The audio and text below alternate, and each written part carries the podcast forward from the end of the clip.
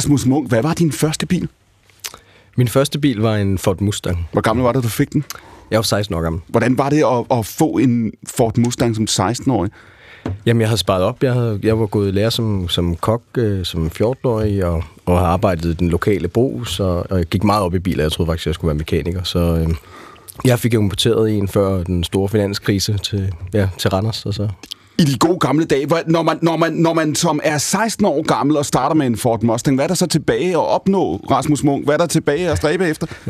Jamen, det var, en, det, var, det var en brugt Ford Mustang, der skulle renoveres, så den, den skulle lige gøres rigtig flot, ikke? Og, og for alle de sparepenge, jeg gav til den, så, så, så, så faldt dollaren jo helt vanvittigt, så jeg kunne købe en renoveret en par måneder efter til til samme penge. Så du siger, du udløste finanskrisen for så vidt? Det var helt forfærdeligt. Det siger kokken Rasmus Munk. Han står ved siden af sangerinde og sangskriver Katinka. Er det ikke rigtigt? Jo.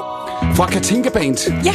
Hvor ofte taler du med de andre fra bandet, Katinka? Øh, hver anden dag. Vi er sådan lidt en familie. Man hænger lidt sammen hele tiden.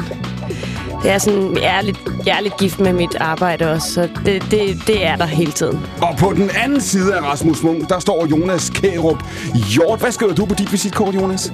Jeg er filminstruktør og manuskriptforfatter. Har du altid tænkt på dig selv som øh, filminstruktør og manuskriptforfatter? Nej. Nej.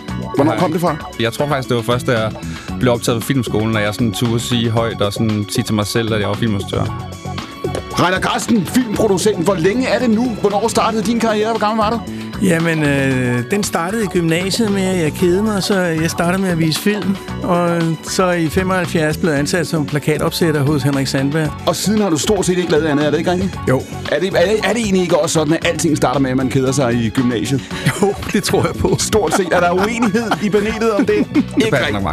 Alright, mine damer og herrer. Det er Reiner Grasten, det er Jonas Kærup Hjort, det er Katinka og Rasmus Munk. Og dette er jo altså stafetten. Programmet, hvor fire gæster i to timer sender spørgsmål og svar videre til hinanden. Mit navn er Clement.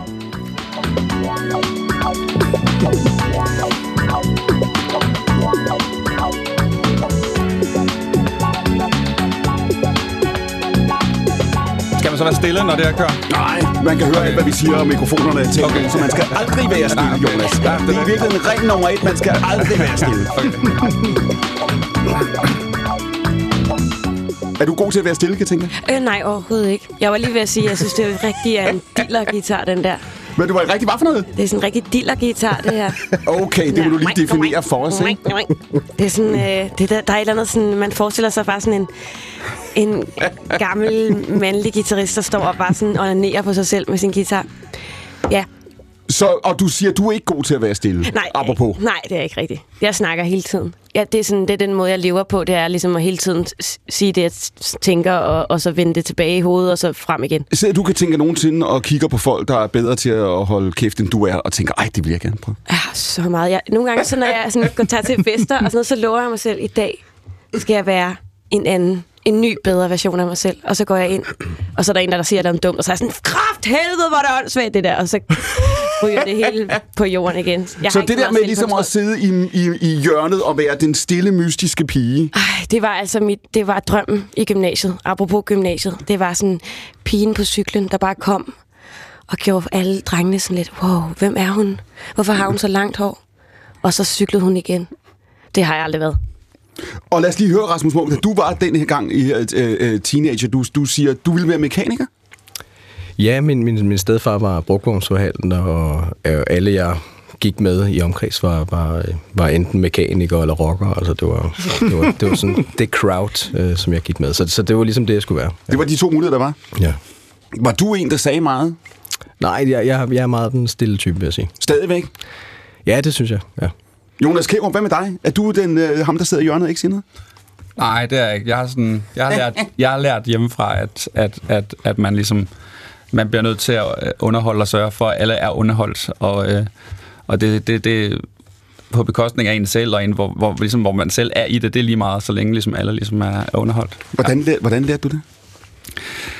Jamen altså, det tror jeg, jeg lærer, men selvfølgelig lærer af og, og, og hvad hedder det, øh, med sin, hvad hedder det, omgivelser, sin familie og, og, og de ting, man er opvokset med. Jeg kan huske, Øh, når, vi var, når vi var hjemme på besøg hos mine bedsteforældre, så var det rigtig meget sådan, at vi alle sammen sad sådan rundt om bordet, og så sad min bedstefar for enden og ligesom fortalte historier og underhold og sådan. Og sådan det der med at, at, at skulle afbryde, sådan, det, var ikke, det var ikke så godt, og vi skulle sådan Altså, han, han underholdt, ikke? Altså, man skulle, der skulle ligesom underholdes. Og du sagde før, det var også det var vigtigt at underholde, eller ligesom, kan du sige, samle rummet på en eller anden måde, og det var egentlig vigtigere, end hvor du selv var i det?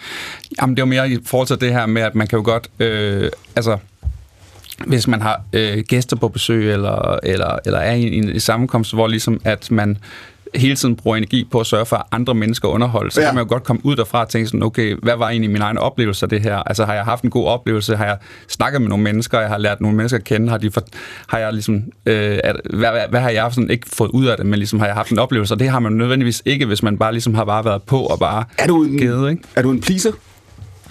Nej, det vil jeg ikke sige, jeg er. Øh, jeg, er ret, jeg kommer ret meget til ligesom at og, og, og, og jeg er ret god til at sige fra og komme til at sige ting, som man, altså, jeg kan, vi kan vide filmskolen, at, at, at når vi havde ligesom, øh, hvad hedder det, øh, masterclasses med folk og sådan noget, så kom jeg altid til at sige, stille de spørgsmål, som alle tænkte, man ikke turde sige, fordi Som det for kunne være eksempel?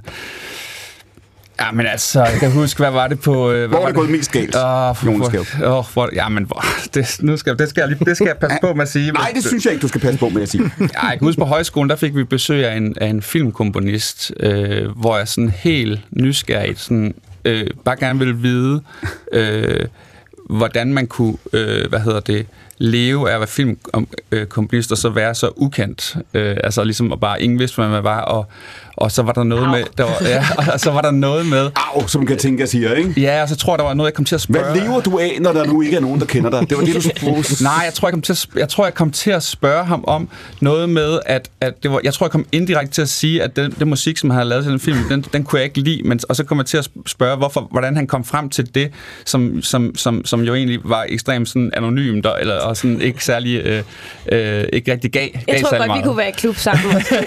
men, det, men, det, men det, der, det, der er ved det, det er ligesom, at, at, at, at det, er meget, det er meget sådan her, og det, og det, er sådan, det, er sådan, det kommer sådan fra en virkelig ærligt, altså det er, sådan, det er virkelig sådan, jeg er nysgerrig, og jeg er sådan, jeg mener det, jeg er slet, jeg prøvede aldrig at trampe ham, ham jeg prøvede slet ikke at trampe nogen ned, det er bare sådan, interesse. Så du, du starter med at sige, at du går ind i rummet, og når aftenen er overstået, og alle er smuttet, så tænker du, hvad har jeg selv fået ud af det? Var jeg overhovedet selv til stede? Men, men i virkeligheden, altså, når, når, når du har været sammen med nogle mennesker, Jonas, siger du, altså, du er ikke selv glad, og de er i hvert fald heller ikke glade. Er det det, du lige har? Det kommer an på, det kommer an på, det kommer an på hvilken, øh, altså hvis det er ligesom, at, at, at du ved, at, man, at det er noget familie noget, og man, ja. man godt ved ligesom, at der kender man jo hinanden, og så ved man jo godt, at man ligesom ikke skal trampe for på tæerne, men jeg har da helt klart nogle gange fået at vide sådan, hey, prøv lige at, til det her møde, prøv lige at, du behøver ikke øh, sige, være dig selv. du behøver ikke være dig selv, du behøver ikke sige, hvad du tænker nødvendigvis, fordi til det her møde, der, der er det vigtigere, sådan og sådan og sådan. Okay, Ja, ja, det synes jeg er svært, altså. okay. Er det sådan, at du, i det øjeblik, du har fået at vide, nu er der noget, du ikke må sige, så ødelægger du den gode stemning, så kan du ikke... Nej, jeg tror, bare, jeg, så tror jeg bare ikke, jeg tror bare, jeg kommer, så kommer jeg til at fokusere på det, og så, sådan, så, så har jeg bare lyst til at sige det hele, altså, så har jeg bare lyst til at råbe det helt højt, ikke? Rainer Grasten, er du, øh, er, er du en, der træder ved siden af, hvis ikke du passer på? Øh, træde ved siden af, hvis jeg ikke passer på. Nu er jeg filmproducent, så øh, jeg bestemmer jo. Så jeg træder aldrig ved siden af. For det er altid dig, der bestemmer, hvornår man træder ved siden af. Ja, det må man sige. Det er Og- mit job. Og det der med at gå ind, fordi, fordi du, øh, du sagde lige før, ikke, hvordan du startede, og du kedede dig i gymnasiet og så videre, ikke, i, i midten af 70'erne. Er der, har der ikke været et tidspunkt, Regner, hvor du har skulle ind i et rum med nogle andre mennesker, hvor du skal du gøre indtryk på dem, du må ikke sige det, der er forkert, du skal sørge for, at, at alle elsker dig, når du kommer ud, for ellers får du ikke, hvad du Jamen, det er vi jo, det er vi jo konstant øh, udsat for, når vi skal pitche vores ting på Filminstituttet. Der skal vi sige tingene rigtigt, øh, analyserende, præcist, øh, og hvis vi ikke gør det, så får vi ikke støtte. Så det er vi jo super trænet i. Og det var jeg ret god til i gymnasiet også. Jeg var hammerende dygtig til at række hånden op. Og så øh, anede ikke, hvad jeg skulle sige. Så et langt stykke hen ad vejen fik jeg snakket mig frem til det. Og så sad den lige i skabet, og så fik jeg gode karakterer. Så når du går på, ind på Filminstituttet nu og, og, og pitcher for at få x antal millioner, så er det som at være til eksamen? Hver gang. Jeg troede fandme, det var løgn, jeg skulle prøve det igen. Men øh, det er hver gang. Falder det der lidt? Øh, ja, efter 42 film. ja, det gør det faktisk, fordi at øh, nu mere præcis og analyserende du er, og med respekt for dem, der skal høre på dig, øh, des øh, større chancer har du for at opnå støtte. Men er, vil det være rigtigt at sige, fordi det lyder lidt, når du beskriver det, Reiner, som om du siger, det at sidde på Filminstituttet til et møde og gå ind i et lokal med de mennesker, det er noget, der, det, det, det er kun der, kan du sige, at det ikke er dig, der bestemmer. Er det sådan, der? Ja, for fanden da. Så du er aldrig i andre rum eller omgivet af andre mennesker, hvor der ikke er dig, der sender dagsordenen? Øh, undtagen der, ja. Det er korrekt. Men hvordan er lad, det lad, at- lad os lige, på en anden side, hvis du kommer med et projekt, de rigtig gerne vil have, Ja. så sætter vi jo sådan set en slags dagsorden på, at øh, vi i fællesskab gerne vil have det her projekt ud, mm. fordi det er gavnligt for både institut og publikum og det hele. Ikke? Har du en kæreste? Hvad siger du? Har du en kæreste? Jeg har en kone. Ja, at, Ja. bestemmer du også der? Nej. Jamen, det var bare det. det er også bare... Så med, den, med, med undtagelse det var af den, cirka, kan tænke, jeg må bare bare sige en ting. Jeg har både en kæreste, så, så har jeg to børn. Øh, så havde jeg kunne hjælpe mig også en hundhund på et tidspunkt. Ikke? Og jeg vil sige, de, det kan godt være, at jeg prøver at bestemme, men øh, jeg er under kraftig indflydelse af kvinder. Med, med, og det, det er faktisk en kæmpe fordel. hvad mener du med det? Altså, de kan jo... De er meget inspirerende, de multitasker, øh, de er ret præcise i deres analyser, øh, så man får sgu ikke et ben til jorden. Kan tænke, hvordan har du det med, med, med regler, du ikke selv har defineret? Og jeg tror, det er meget godt for at holde mig lidt nede, egentlig. Øhm, altså, jeg er ret glad for, at jeg har et band. Øhm, ja, øh, der er meget sådan... I musikbranchen er det... mm, Altså, det der med bands er sådan lidt...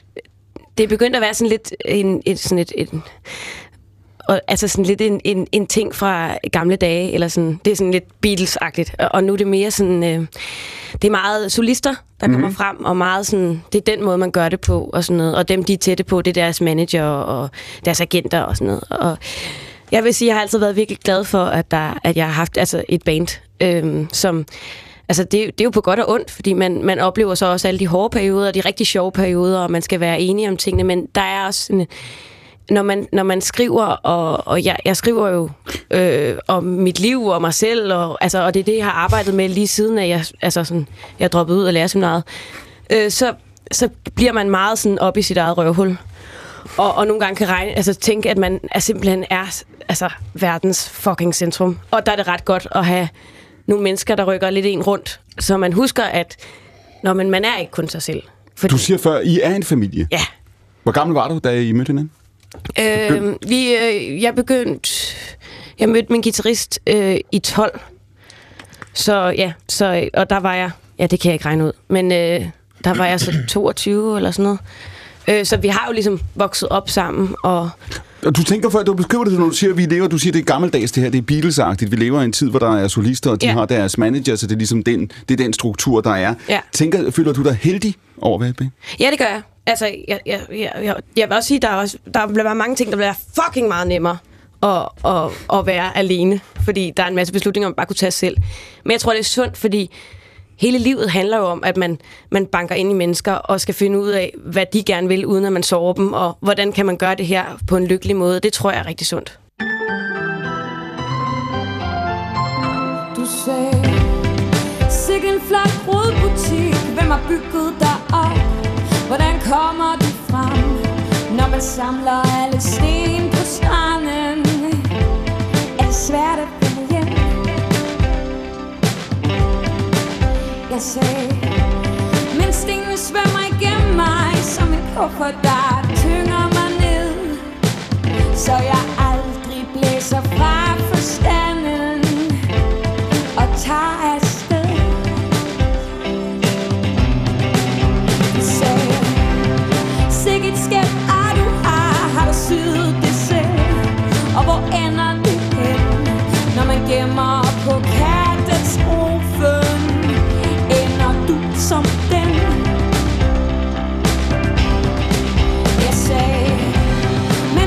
svømmer igennem mig. Blå jeg selv har betalt Som et landkort over de små succeser. Og alt der gik galt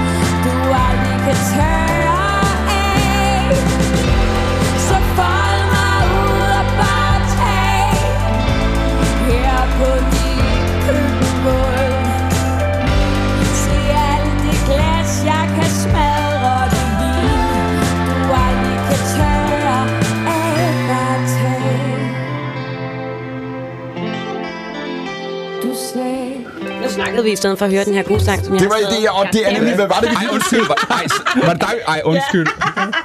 Katinka, hvad var det, vi hørte? Sorry. Vi hørte Røde Butik med Katinka Band, og øh, Fra pladen, der hedder Ekstremsport. Ja. Hvorfor hedder den det? Øh, fordi at øh, jeg synes, at jeg, jeg blev mor til tvillinger øh, for to og et halvt år siden, og, og, og, og, og egentlig synes også, at mit liv ved siden af er ret vigtigt, så jeg synes bare, det er ret ekstremt at være voksen menneske. Det øh, vidste jeg ikke, det skulle være. Øh, det er sådan ret voldsomt. Det er meget sådan, vi er hele tiden ude på grænsen, ude på kanten, og kigge ned i, øh, sådan i undergrunden og tænke, okay, Så man tror, det er slemt, og så bliver man mor til tvillinger. ja, ja, rigtig Du meget. sagde, du vidste ikke, det ville være sådan at blive Nej. voksen. Hvornår har du opdaget det? Men det, det altså jeg, Mellem nummer et og nummer to kom ud, eller? det var lidt der, Ja, det, ej, men jeg, synes, jeg tror, det var sådan en eller anden nat, efter jeg ikke har sovet i et år. Jeg tænkte sådan her, er det virkelig voksenlivet? Fuck. Ja, det er, det er voldsomt. Det, øh, men altså sjovt, altså det, ekstremsport er jo også sådan, altså det er jo alting på en gang. Det er sommerfugl i maven og angst i buksen. Altså, så det er, sådan, det, er jo, det er jo både på den positive og den negative side, vil jeg sige. Fordi, men men man, man kommer virkelig ud der, hvor man, man skal, skal vide, at man kan overleve et eller andet sted. Er du, har, du føler du, at der, der over de, de senere år i dit liv og din karriere, nu talte du om før, når man er, når man er øh, sanger sangskriver på den her måde, så kan man godt have hovedet op i røven på Ja. sig selv. Ikke? Det var det udtryk, du brugte. Er, er, er, er der ting, der falder på plads? Føler du, at du får mere ro og mere overblik, som tiden går, eller er det ikke sådan, det fungerer? det er slet ikke sådan, det fungerer. Altså, Det bliver det værd. Ja, det synes jeg. Men det er fordi, så er det sådan... Jeg synes bare, der er kommet flere lag til, altså af bekymringer. Altså, jeg selvfølgelig... Hvad bekymrer du dig om i dag, som du ikke bekymrer dig om før? Øhm, altså, så, altså, bare det der med at blive forældre er jo bare sådan et ekstra lag af, hvad skal der med de der børn? Og de får mærkeligt, de der børn. Får de nogensinde venner? Altså, begynder hun at snakke, eller snakker han for meget? Og, og, sådan, og så er der samtidig også det der med sådan, mm, altså, er, er det okay, at jeg godt kan lide at drikke bajer og nogle gange få pasning? Er det, kan, jeg, kan jeg godt være væk halvdelen af året og spille koncerter og stadig være en god forældre? Jeg skal også bolle med min kæreste, ellers har man et dårligt ægteskab, og man skal også se sine venner, og ja. Så du siger, der bliver flere og flere lag af bekymring. Kan du genkende det, Jonas Kjærbjørn? Ja, altså jeg har også, øh, jeg har også to, øh, to unger, en på syv og to. Øhm, apropos det der med ikke at, måtte, det der med ikke at, måtte, det kommer, med at komme til at sige noget, man ikke må sige. Der, der sad jeg sådan en fødselsdag, hvor øh, hvad hedder det, vi havde alle vores småbørn med, og øh, der var min yngste, jeg tror hun var et år eller sådan noget. Og alle, altså alle mine, mine søskende har, tre, har, to og tre børn, så de var også, øh, havde også deres med. Og der, der, der snak, gik snakken på ligesom det der med, med ja, børn og sådan noget. Der, og der, var, der, der kom jeg til at sige, jamen det er også, det er også ret underligt, at vi mennesker bliver ved med at få børn, fordi i virkeligheden er de jo bare fucking irriterende. Altså, de er virkelig, det er virkelig sådan, det er, bare, det er så fucking irriterende at have børn, og de er, sådan, de er kun, det er kun slid, så det er sådan, det er, så jeg var, og, og det, min, det, det, jeg sagde det højt for, var ikke for at provokere, det var for at sige, hvor er det vildt, at vi, vi vælger at få børn, selvom det er sådan, der er kun, altså, ud, altså det er næsten kun negativt at få børn, ikke? Det er kun noget, der ligesom bare altså, staller din egen sådan, udvikling. Ja. Altså det var bare den tanke, der ligesom var, det var vildt, vi så Det var den erkendelse, at du var, du var nået til. Jeg vil vi får dem, når det bare er så kun er besværligt og kun irriterende, ikke? Hvordan blev det taget ned i selskabet, Jonas?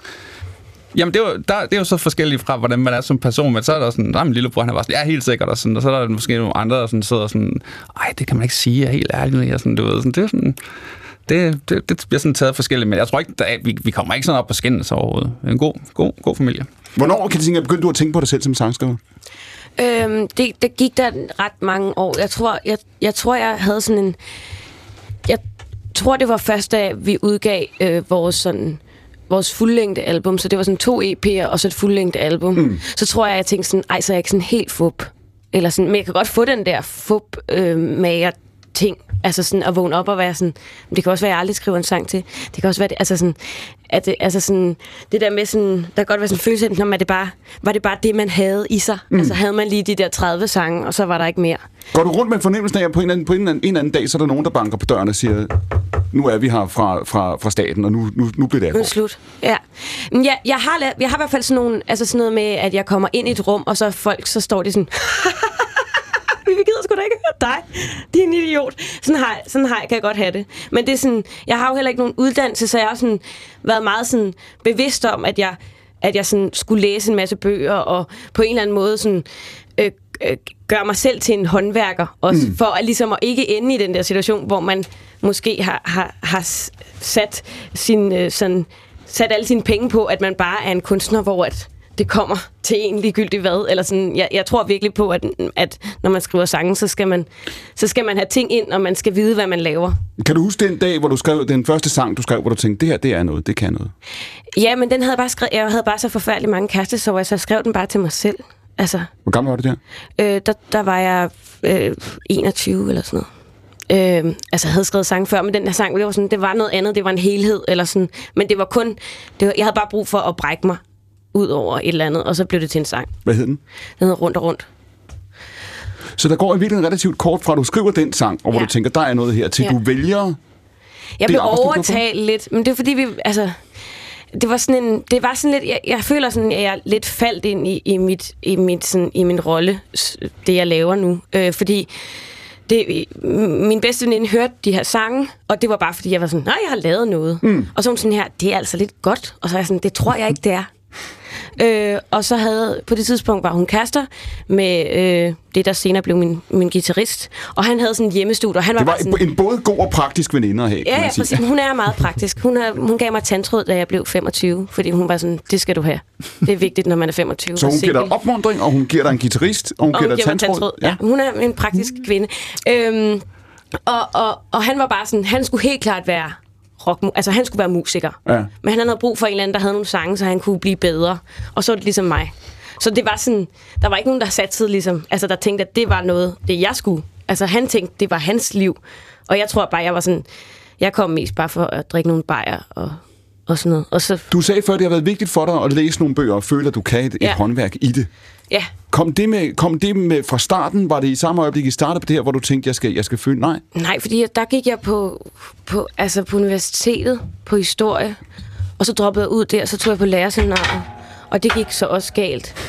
Hvordan gik det galt? Jeg fandt bare ud af, at jeg bare virkelig dårlig til autoriteter. Jeg er virkelig dårlig til det der med, når folk siger, at jeg skal øh, tænke et eller andet bestemt i en tekst, så bliver jeg sådan her, fuck dig, du aner ikke en kæft.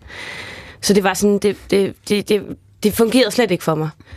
Øh, og så droppede jeg ud, men så lovede jeg mig selv, at jeg ville øh, læse hele litteraturkanonen. Bare for ligesom, at de skulle fandme ikke sige, at jeg, ikke, at jeg, jeg var doven. Altså, det, er ligesom, det var ikke meningen, at jeg bare skulle ud af skolen for at, at chille. Jeg skulle lave et eller andet. Har du gjort det så? Ja. Du har læst hele litteraturkanonen. Ja. Altså Brian Mikkelsens.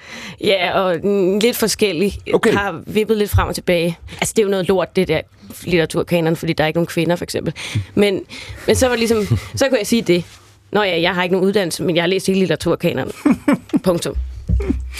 Gjorde du det for din egen skyld, tænker eller for vores andres? Øh, nok lidt jeres andres, men jeg ved ikke, hvad I skal bruge det til.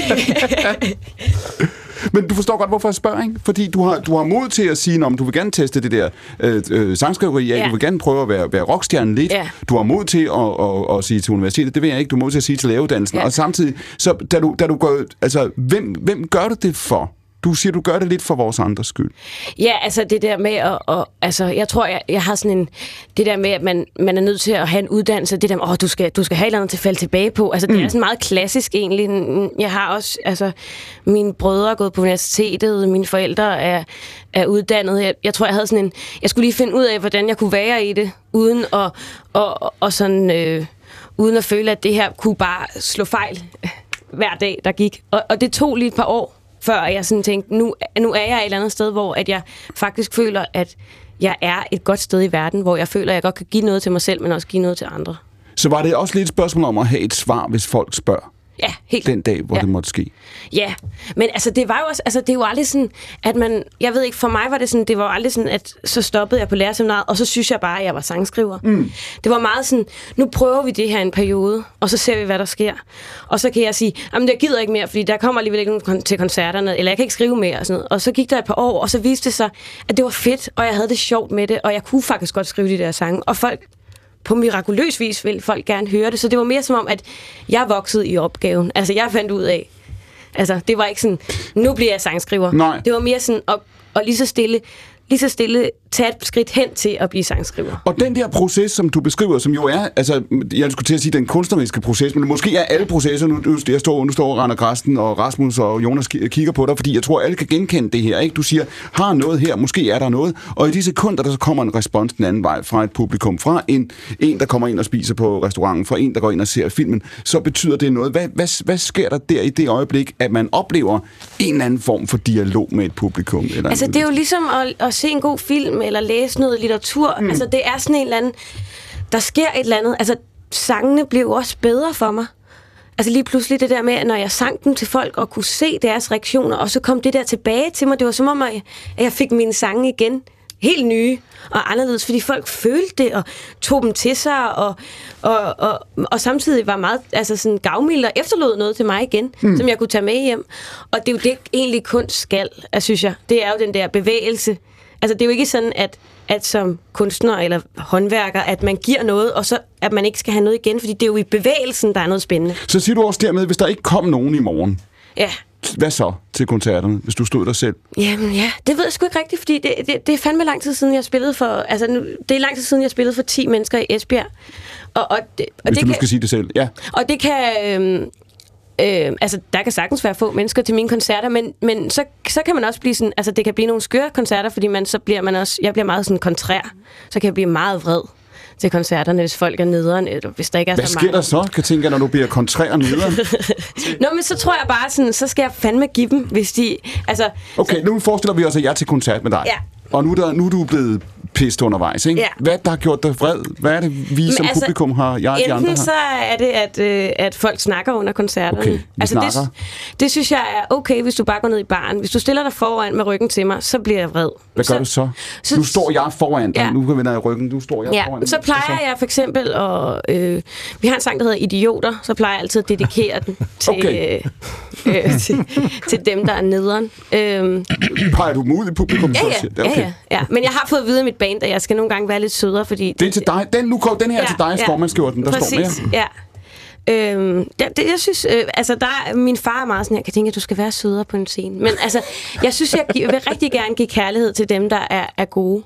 Altså dem, der er gode publikum. Og, altså, fordi jeg arbejder, jeg vil gerne have, altså, altså, at folk, ligesom til, til Du, alle du, mulige du laver sådan en midtvejsevaluering af publikum. Ja, nu skal synes- I også ligesom frem Ja, ja. i bussen. Nu skal I... Ja, ja, men jeg synes, det, det I er en- fortjener mig ikke.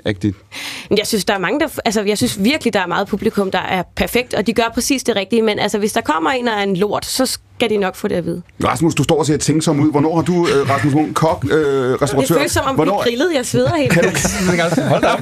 kan du genkende, har du, hvor ofte har du lyst til at skille restaurantgæsterne ud? Ja, nej, men jeg ved, ja. Jamen, jeg, jeg kan genkende den der med, at jeg synes, man, man leverer meget af sig selv. Så hvis at der ikke er en eller anden interesse, og, og der, der kan man sige, at vi har måske skabt en restaurant, hvor den nogle gange er en del af en eller anden øh, liste, at man skal have tikket af, eller man kommer der af, af nogle andre grunde end måske oplevelsen og maden. Og, og når den der interesse ikke er der for gæsterne, så, så kan jeg godt mærke, at jeg selv bliver jeg er ikke særlig interesseret i at komme ned og fortælle om budskaberne og, og historierne bagved. Der er langt imellem, at vi, øh, vi smider nogen ud, eller, eller i tale sætter det, fordi at jeg tænker, at det er dem, der spilder deres tid. Ja, men det sker. Det sker, vi, altså, vi har smidt et par gæster ud, men det var jo mere, fordi de har været øh, ubehøvlet over for personalet og andre gæster. Ikke? Det der med, at nogen øh, øh, ser, hvad man laver, sætter pris på det, man laver, at der er nogen, der prikker til en og siger, ved du hvad, det, der, det, øh, det, øh, det kan noget. Har du haft sådan et øjeblik? Ja, jeg synes, jeg har det nærmest hver aften. Altså, jeg, jeg synes, det er, det er som at gå til eksamen hver, hver eneste dag. Altså, det her, når vi er åbne for restauranten, når vi skal levere noget. Jeg er stadigvæk i tvivl om, om folk synes, det er godt, når de er der. Du er stadigvæk i tvivl. Ja, det er. På trods af alt, hvad du har vundet, og alt, hvad du har opnået. Sådan og har jeg det også. Sådan har jeg det hver gang til koncerterne, ja. at der er noget på spil. Ja. Jamen, der, der er noget på spil. Det, det, det virker som om, at, øh, at, at i dag kunne være dagen, hvor at, at det går galt. Og, og når man kigger historikken tilbage, så kan jeg jo godt... Øh, så, så, så plejer gæsterne at være, være glade, i hvert fald, hvad de siger til, til mig.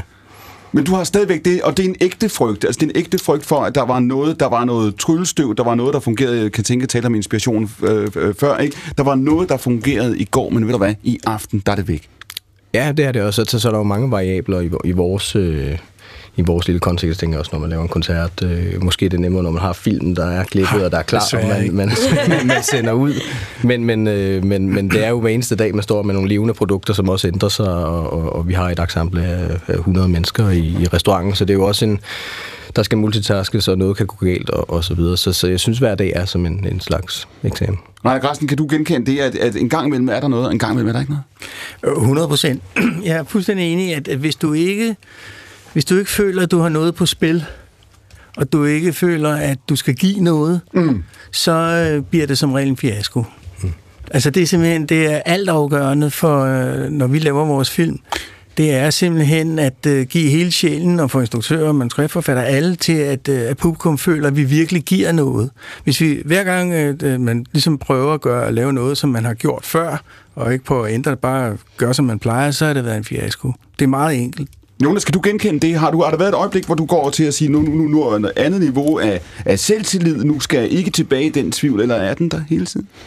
Jeg kan huske, der kom ind øh, halvvejs gennem filmskolen, der ramte sådan en krise, fordi jeg sådan jeg arbejdede med teater, inden jeg øh, kom i filmskolen, og der var jeg meget sådan, arbejdede meget med sådan det abstrakte, absurde øh, udtryk. Øh, og det, var, det, det flygtede jeg faktisk fra. Øh, og derfor og så gik jeg sådan ud, så fandt jeg et kamera, gik ud og begyndte at lave små scener ude i byen, og sådan, så var jeg meget optaget af sådan det socialrealistiske, og det var faktisk det, sådan, det var det, jeg var optaget af, da jeg gik, kom ind på filmskolen. Øh, men så halvvejs igennem uddannelsen, så, så følte jeg, at jeg ramte sådan en eller anden krise, fordi jeg følte sådan, jeg kunne ikke se, hvad jeg skulle bidrage med. Mm. Altså i forhold til, der var mine medstuderende var skide dygtige til det, de lavede, og, og der var rigtig mange, der, der, der, der kunne det, øh, og, og sådan skulle jeg så bare på et tidspunkt, du ved, sådan, så lidt sådan, okay, hvad, hvad, hvor, altså prøver man ligesom at finde sin stemme, hvor er, hvor er jeg i det, og den kunne jeg ikke finde. Men var du, var du på et tidspunkt i din karriere der, da du kommer ind på filmskolen, der er du, hvor gammel på det tidspunkt, der er du? 28, tror jeg. 28. Det vil sige, ja. du, har været, du har været i gang længe, du er ja. et, et voksen menneske. Får du lidt, er det lidt det samme, som kan tænke at beskrive før, at der er også en oplevelse af at sige, nu er jeg her, nu sammenligner jeg mig med nogle andre, der er nogle professionelle standarder, der har visse forventninger, det er sådan her, det er at være i den her. Altså, kom du til at overtage det billede af, hvad der er, skal vi sige, professionelt eller rigtigt eller almindeligt? Altså, det, det er det største problem. Det er også det, jeg øh, godt kunne tænke mig at sige til alle, der sådan bliver optaget på filmskolen. Det er jo sådan en, det er jo en sådan eliteskole, ikke? Vi er sådan seks, der bliver optaget hver andet år, ikke? Mm. Så man ligesom, øh, det første, de første to semester, det første år, måske halvandet år, bruger man på at retfærdiggøre, at man, ligesom, at man har lov til at være der. Og det betyder ligesom, at man prøver at være dygtig. Hvilket er bare det værste. Det er det dummeste at gøre, det er at prøve at være dygtig, fordi så bruger du halvdelen af din uddannelse på at vise for andre, at du godt kan finde ud af at lave film, hvor du, du burde bruge tiden på at finde ud af, hvad er min stemme, hvad er det, hvor, hvad er det jeg, øh, hvad, hvor ønsker jeg at tage hen? Jeg holder, lige, jeg holder lige fast i den sætning, du siger, det dummeste du kan gøre, det er at prøve at være dygtig. Ja. Ja, jamen, fordi hvis du prøver, det at være dygtig, det er jo selvfølgelig at leve op til alle de her konventioner, alle de her øh, øh, øh, øh, øh hvad hedder det, aftaler, vi har. Og hvis du gør det, så mislykkes du, fordi så så, hvad hedder det, så penetrerer du jo ikke det betonlag, og så, så er du jo bare, øh, så er du jo bare en du kopi. Du kan mærke en frygt for at, at falde ved siden af og være for langt fra det, de andre gør, for det, de andre er? Nej, det synes jeg ikke. Det synes jeg, at altså man kan sige, i starten så handler det jo om selvtillid og føle, at man overhovedet må være der. Mm. Men når man, altså da jeg ligesom fandt ud af, at der var et rum til mig, så havde det også sådan, mm, så er det jo mig, de, altså så er det mig, ja, så, så skal jeg vise mig selv. Altså, så skal jeg ikke give dem et eller andet, de tror. Og det, og det er jo også på godt og ondt, fordi jeg kan ikke rigtig finde ud af at være andet end mig selv. Øh, og det gør også, at, at jeg nok aldrig bliver spillet på B3, for eksempel. øh, fordi at, at det er bare ikke der, min interesse er. Og hvis jeg kunne blive spillet på B3, så kunne det være, at jeg faktisk tjente en masse penge på det. Så det ville jo egentlig være rigtig fedt. Men det kan jeg ikke, fordi det vil virke forseret. Det vil virke som om, at jeg prøvede at lave et eller andet pophit, som, jeg, som ikke ligger umiddelbart til min natur overhovedet. Altså, så det er jo sådan, det er jo ligesom at finde ud af, hvad er det, man kan finde ud af, hvad man, hvad man, altså, hvad gør, at man vågner op om morgenen og har det godt med sit arbejde? Altså. Og når Jonas siger før det der, fordi han var jo optaget, du var halvvejs igennem Jonas Filmskolen, det er det, du lige har, har, ja. har beskrevet på et tidspunkt i dit liv, hvor du, du har været på vej, altså den der retning, du har en masse forudsætninger for det. Kan, du kan ikke mærke, en ting er, øh, kan tænke at sige, når men hvor vil du gerne være, eller hvem vil du gerne være, tro mod dit publikum og tro mod den, du selv er. Oplever du nogensinde en fornemmelse af at sige, der er også en, et socialt ønske om at være en del af et fællesskab, at vi også næsten altså ubevidst prøver at komme til at ligne andre mere, end vi egentlig gør? Altså, der er jo ikke meget fællesskab i musikbranchen egentlig. Det er der jo kommet lidt, men det er der ikke. Altså, altså, for de fleste år, jeg har været her, så har vi været mere konkurrenter end venner. Altså, så er det godt at have sit band og sin familie, men, men det, er ikke, det er ikke der, det ligesom ligger egentlig. Altså, man skal jo, altså, der er det jo meget sådan x-faktor ramt på en eller anden måde. Du skal skille dig ud, du skal, være, du skal være anderledes, du skal være et eller andet helt vildt særligt. Altså, nogle gange vil jeg næsten ønske, at man bare kunne være stille, eller sådan, at det kunne bare være stille og roligt, og vi godt kunne være lidt mere ens. Øhm, fordi det er sådan en følelse af, at alle skal være sådan unik. Og det er sådan... Så du oplever, du siger, der, du oplever ikke musikbranchen, du oplever den som konkurrencepræget. Folk ser altså, på hinanden mere som jeg synes, der er, som... Jeg synes, der er kommet der er en ny bevægelse, især inden øhm, for altså, kvindelige musikere, øh, at der er kommet en bevægelse af, nu, nu kommunikerer vi mere fordi der ligesom har været ekstremt meget konkurrence øh, mellem kvindelige musikere. Og den er, den er i hvert fald blevet fjernet lidt. Den er i hvert fald blevet rykket lidt rundt nu. Og, og, at- men det er stadig sådan en... Det er noget, man ligesom hele tiden skal have fat i, fordi der er ikke så mange kvinder i musikbranchen. Øh, øh, fordi nogen tror, at at, at det er sådan, det skal være. Øh, og, og, og, Rainer Grasten, tænker du på dig selv, når du tænker på filmbranchen, umiddelbart dit første svar, din første indskydelse er, der siger, at det er præget mere af, at folk ser på hinanden som rivaler, end som altså, kolleger eller som venner? Altså, det er svært at sige. Nej, jeg synes faktisk, vi har et, et, et vi har faktisk et godt fællesskab øh, i branchen. Øh, det, det var bedre, skal lige helt så siges. Øh, Hvornår var det det? Jamen, det var før, at det blev så øh, in- industrialiseret, rent usagt, øh, hvor alle producenterne skal have en producer, som så skal også skal have en producer, som skal have en, en producer og en assistent og alt muligt. Så bliver det sådan en gang øh, på steg, hvor i øh, the good old days, hvor det var Ål og mig og Nimbus og Vanessa, som øh, var ligesom øh, dem, der kørte det øh, og, og snakkede sammen. Det gjorde vi. Øh, I dag er det blevet simpelthen sådan en gang øh, industri. Det er også derfor, at jeg priser mig lykkelig, når Netflix går på røven, ikke? så vi slipper for det der industrilort, der bliver sendt ud der. Du ikke? priser dig lykkelig den dag Netflix går på røven. Ja, fordi det er blevet sådan en gang industri, øh, som øh, kan tænke også ind på måske, at øh, der bliver ikke prøvet... Altså, jeg, jeg går nu ind for kunst er at bryde grænser, ligegyldigt hvorfor, om du laver en krumme, eller du laver en dybt øh, arthouse-film, så skal du hele tiden prøve grænser. Og, og lige præcis Netflix og streaming, og det, her, de ser jo kun bagud på grund af de der algoritmer, eller hvad det hedder. Ikke? Og det, det har faktisk fjernet, øh, skal vi sige, øh, kammeratskabet, og vi snakker sammen, og vi gerne vil eksperimentere og bryde, øh, bryde Og det, grænser. det, er ikke, det, er ikke, det er ikke kun en mand, der taler her på baggrund af din egen karriere, hvor du selv har været, hvor du i virkeligheden siger, at det var sjovere at være tre mænd i en vis ja, alder. jeg tænker om- også, jeg er ret lettet over, at det ikke er ålen, der kun er...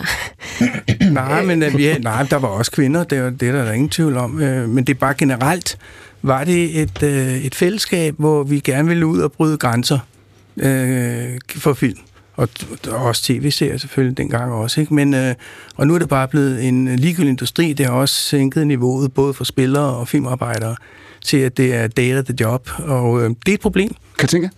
Altså, jeg, sådan har jeg, det er ikke sådan, jeg har det med musikbranchen. Jeg synes, det er fedt, at, øh, at der er kommet mange flere musikere. Altså, der er et, et meget sådan bredere vækslag nu, også måske fordi man kan udgive selv og sådan noget. Det, altså, der, man, kan, man kan styre sin egen karriere lidt mere nu. Altså, det, og det synes jeg er fedt. Altså, jeg, jeg kan godt lide, at der er et, en, en bred vifte af, af genre og musik. Så kan man snakke om, at for eksempel øh, hele DR-konceptet med, hvordan man putter musik i kasser og den her kasse får rigtig mange penge, hvis de bliver spillet i radioen, og mm. det her gør lidt mindre og sådan noget. Det synes jeg er, er, er fuldstændig ubalanceret og vanvittig måde at, at sætte det op på, og det bliver meget sådan, at hvis man hører P4, så er det noget bestemt musik, man hører. Man bliver mm. aldrig nogensinde, man, man møder aldrig noget musik, der ikke lyder som det musik, fordi man hører P4. Og, og, det, og det, det synes jeg, det begrænser hvad, hvad musik kan. Altså, man kan lytte til noget nyt, en ny genre eller en nyt band, og, og virkelig blive sådan og virkelig mærke noget. Øh, men, men altså musikere, altså jeg synes, det er så fedt, at der er så mange musikere. Jeg synes, det er så fedt, at... Så du går ikke rundt med den der fornemmelse af, at det var, det var bedre i gamle dage, det var bedre lige før? Ja, øh, altså, altså nej, det synes jeg ikke. Jeg synes, det er, jeg synes, det er spændende. Altså, jeg kan godt blive sådan her, fordi jeg har, nu har jeg snart været her i 10 år og tænkt, "Åh, bliver jeg så vippet af pinden lige om lidt? Er jeg sådan allerede gammel og sådan noget? Men jeg, egentlig så synes jeg bare, det er inspirerende. Grasten? Jeg vil bare siger lige, jo, at- jamen, jeg vil bare lige sige, at vækstgrundlaget øh, er netop væk på grund af den her industrialisering. Når jeg siger gamle dage, så var det, fordi der var et vækstgrundlag. Der var plads til, at øh, alle kunne, øh, havde en mulighed at, at, at eksperimentere og bryde grænser. Det er fuldstændig væk nu, på grund af, at det hele skal være en stor lærbosteg. Man, man siger jo, at, øh, at der, hvor det ligesom der hvor skiftet var på øh, Danmarks Radio for eksempel, det var dengang, de opfandt øh, seertal og lytter, Mhm, mm-hmm, lyttertal, ikke? korrekt. Hvor, altså, det, er, det, var, en- hvad var det? det var en samling folkeskolelærere, der gik mm. sammen, og øh, hvor politikerne, de hyrede dem til at, ligesom, at sige, nu skal vi lave en, en, en, og så en, hvad hedder, en kanal, og så gik de i gang med at eksperimentere. Og der, det, det, det, hvad jeg har hørt, men det kan også, du ved mere om mig. Måske. Øh, men men det, og det kan være, at du også kan i rette mig her, men der, der fik jeg vide, der, der jeg hørte, det var, at der var mottoet, vi skal give det øh, til folk, som folk ikke ved, de gerne vil have. Og så, har jeg, så er, er historien den, at så kom på et tidspunkt de her seer- og lyttertal, og så i stedet for at give det, folk ikke vidste, de gerne ville have, så begyndte man at give det, som folk gerne, man kunne se gerne ville have. Det er faktisk Rainer Carsten films motto, det er at give folk, hvad de ikke vidste, de ville have. Ja. Det er fuldstændig korrekt. Har, kan, Og det er det store skift på det, jeg har hørt. Ja kan du have en fornemmelse af, nu du siger, nu siger Reiner det her med, at der er sket en industrialisering, at man løber efter algoritmerne, man løber efter markedet, man løber i de her år, øh, måske årtier efter en, en, en brugeradfærd på en anden måde, og måske en mere bevidstløs måde, end man gjorde før. Er det rigtigt? Kan du genkende det, når du sætter rundt? Ja, altså jeg er jo, øh, jeg, jeg har jo, hvad hedder det, jeg kom ud i 2017, og jeg, jeg har rejst, nu har jeg rejst faktisk to år rundt med min øh, debutfilm fra 2020, grundet corona, så jeg lige kom hjem fra München, øh, så jeg har ligesom beskæftiget mig med det, men altså mine kollegaer og mine medstuderende kommer ud, de arbejder jo med, hvad hedder det, øhm, med, med streaming, ikke? Og, og, og de siger, det er, det er tough, altså fordi det er, øh, når, jeg, når jeg udvikler på en film, så har jeg en konsulent, som jeg, som jeg er i dialog med, og øh, mine kollegaer, som arbejder med stream, de har en redaktør, som har en redaktør, som har en redaktør. Så det vil sige, at de skal alle sammen igennem de her lag, og de føler nogle gange, at den redaktør, som de øh, øh, snakker med, skal egentlig bare have nogle gode, øh, gode argumenter for at ligesom gå videre i næste. Så det er ligesom mm. lige meget, hvad der egentlig indholdet der er lige meget. Det er bare, det skal sådan, den redaktør skal bare have nogle ord ud fra, fra, fra dem, for at kunne gå videre med det. Så ligesom, der er sådan, det, det, det, det er nogle, øh, ja, nogle redaktører, nogle journalister, der sidder og ligesom skal bedømme, øh, om, om noget, om noget fik, øh, film, filmkunst skal videre. Det er sådan, der kunne man godt sige, der måske var Kan, tænke, kan du genkende det fra musikbranchen, at den beskrivelse, Jonas lige har givet af, af, af filmbranchen, tv-branchen, streaming øh, og, og så videre, er det noget, hvor du tænker, sådan fungerer øh, musikbranchen også, og så er det dejligt at sidde på ydersiden af, af det? Jamen, altså... Mm, altså, det, det er jo lidt nogle forskellige brancher, så, altså, og nogle lidt forskellige vilkår. Altså, man kan sige, altså, øh, med for eksempel Spotify, når, jeg bliver, altså, når jeg, vi lægger vores sange op, altså, vi får jo nærmest ingen penge for det overhovedet. Øh, og så det er sådan, det er sådan lidt en, en, en altså, der er jo sket en eller anden ubalance i det. Jeg er så glad for, at folk begynder at købe plader igen. Mm. Altså, der sker altid ligesom det her modsvar, og så kommer der nogle ting, hvor folk faktisk altså, gerne vil have noget fysisk. Men, men har, du, har du den oplevelse af, at, at musikbranchen eller store dele af den er denne her monolit, det er det her, det er det her imperium, det er denne her øh, dødstjerne, og så ligger I på en eller anden måde på ydersiden, eller I gør ting. Det, det er den oplevelse, du har. Det ved jeg jo ikke. Altså, sådan, altså jeg ligger på ydersiden, lyder jo også sådan, altså, mere indie, end jeg egentlig er. Altså, Hvad mener du med det? altså det er jo bare, at jeg, jeg, jeg, altså, jeg spiller jo koncerter, hvor der faktisk kommer mennesker, og, altså, og, og, og folk køber min plade og sådan noget, så det er jo ikke sådan, altså, man vil jo gerne være, altså for mig er det sådan, altså jeg synes for eksempel det der med at være folkelig er jo en god ting egentlig. Det er jo et, et, dejligt ting at, at, at være noget, som folk gider at lytte til. Øh, Så du siger i virkeligheden, du beskriver det på en måde, hvor du siger, I kan i virkeligheden godt bevæge jer og manøvrere inden for de systemer, øh, øh, Jamen, der ja, nej, er. jeg I synes- føler, jeg ikke føler, jeg ikke, at I er skal sige, lukket ude? Eller Nej, men man kan sige, at jeg synes, at der er en, altså, øh, rent live-mæssigt at komme ud til folk, øh, synes jeg er, er dejligt og nemt. Det er mere sådan, øh, at ubalancen ligger i, hvordan man får musikken ud.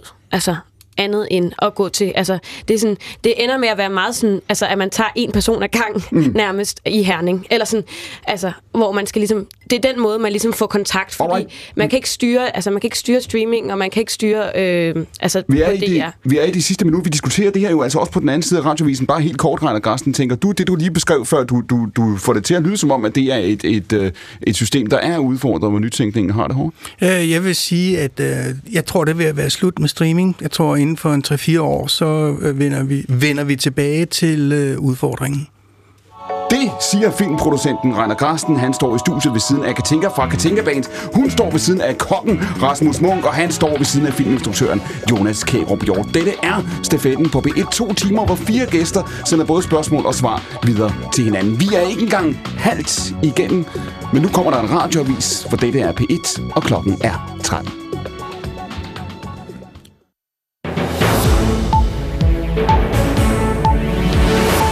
er sat et endeligt punktum i den månedlange konflikt mellem SAS og piloterne. 93 procent af de danske SAS-piloter har stemt ja til den overenskomst, der blev indgået den 19. juli efter piloternes strække. Aftalen betyder blandt andet, at piloterne skal gå 25 procent ned i løn. Til gengæld får de 450 kolleger tilbage, der blev fyret under coronakrisen. Og det var et vigtigt krav, siger Henrik Tyrgod, der er formand for Dansk Pilotforening. Vi har lavet en aftale, som jo i, i grunden er, er dårlig, for det er ned i løn og op i tid. Det er der jo ikke nogen medlemmer, der ønsker sig, men de har til gengæld forstået, at hvis vi skulle have en chance for at få vores opsagte piloter tilbage og få styr på overenskomsterne i SAS, som vi har siddet på siden 1946, så var vi nødt til at gå den her vej. I Sverige og Norge har piloterne også givet grønt lys til overenskomsten, der løber i fem et halvt år.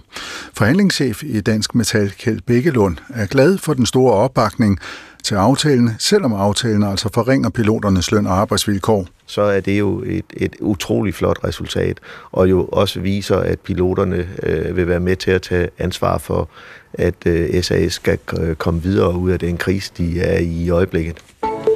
Konflikten er det seneste døgn blusset endnu mere op mellem Israel og terrorgruppen Islamisk Jihad i Gaza.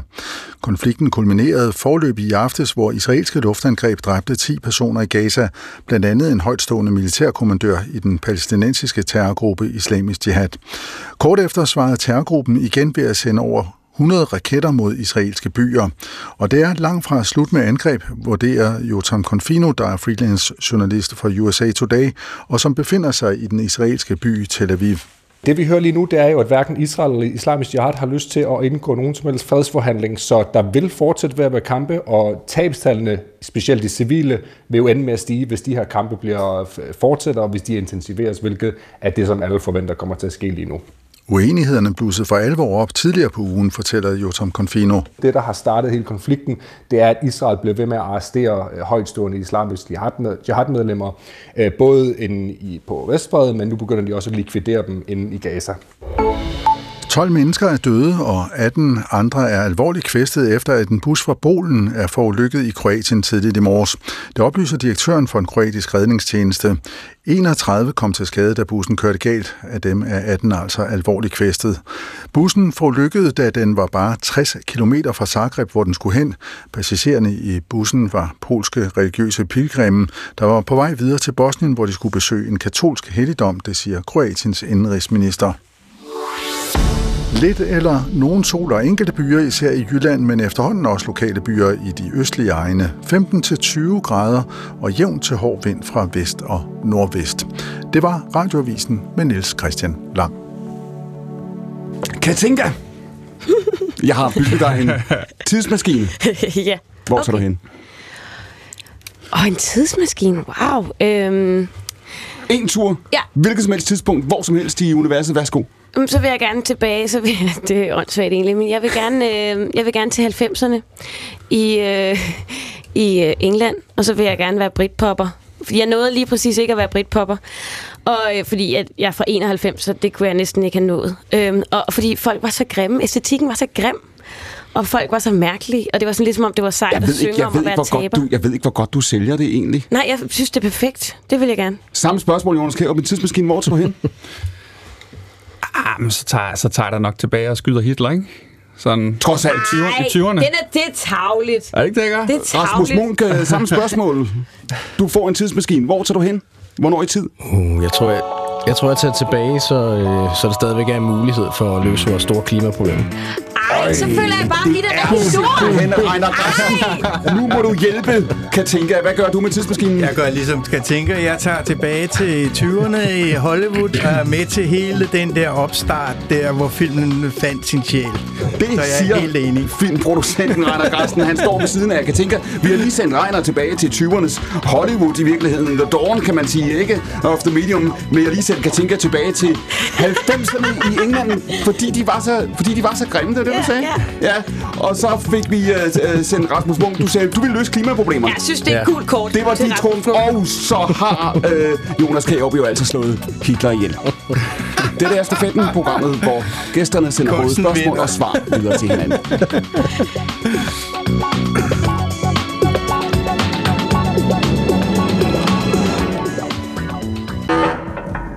Hvem er det?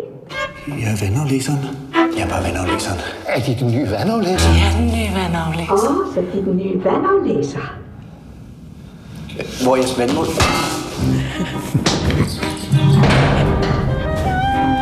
I vil venlig låse mig ud. De kunne vel ikke låse mig ud af bygningen. Jeg kunne vel ikke få dem til at låse mig ud.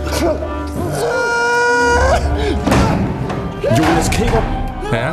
hvad er det, der foregår omkring os her? Beskriv det rum, hvor vi befinder os.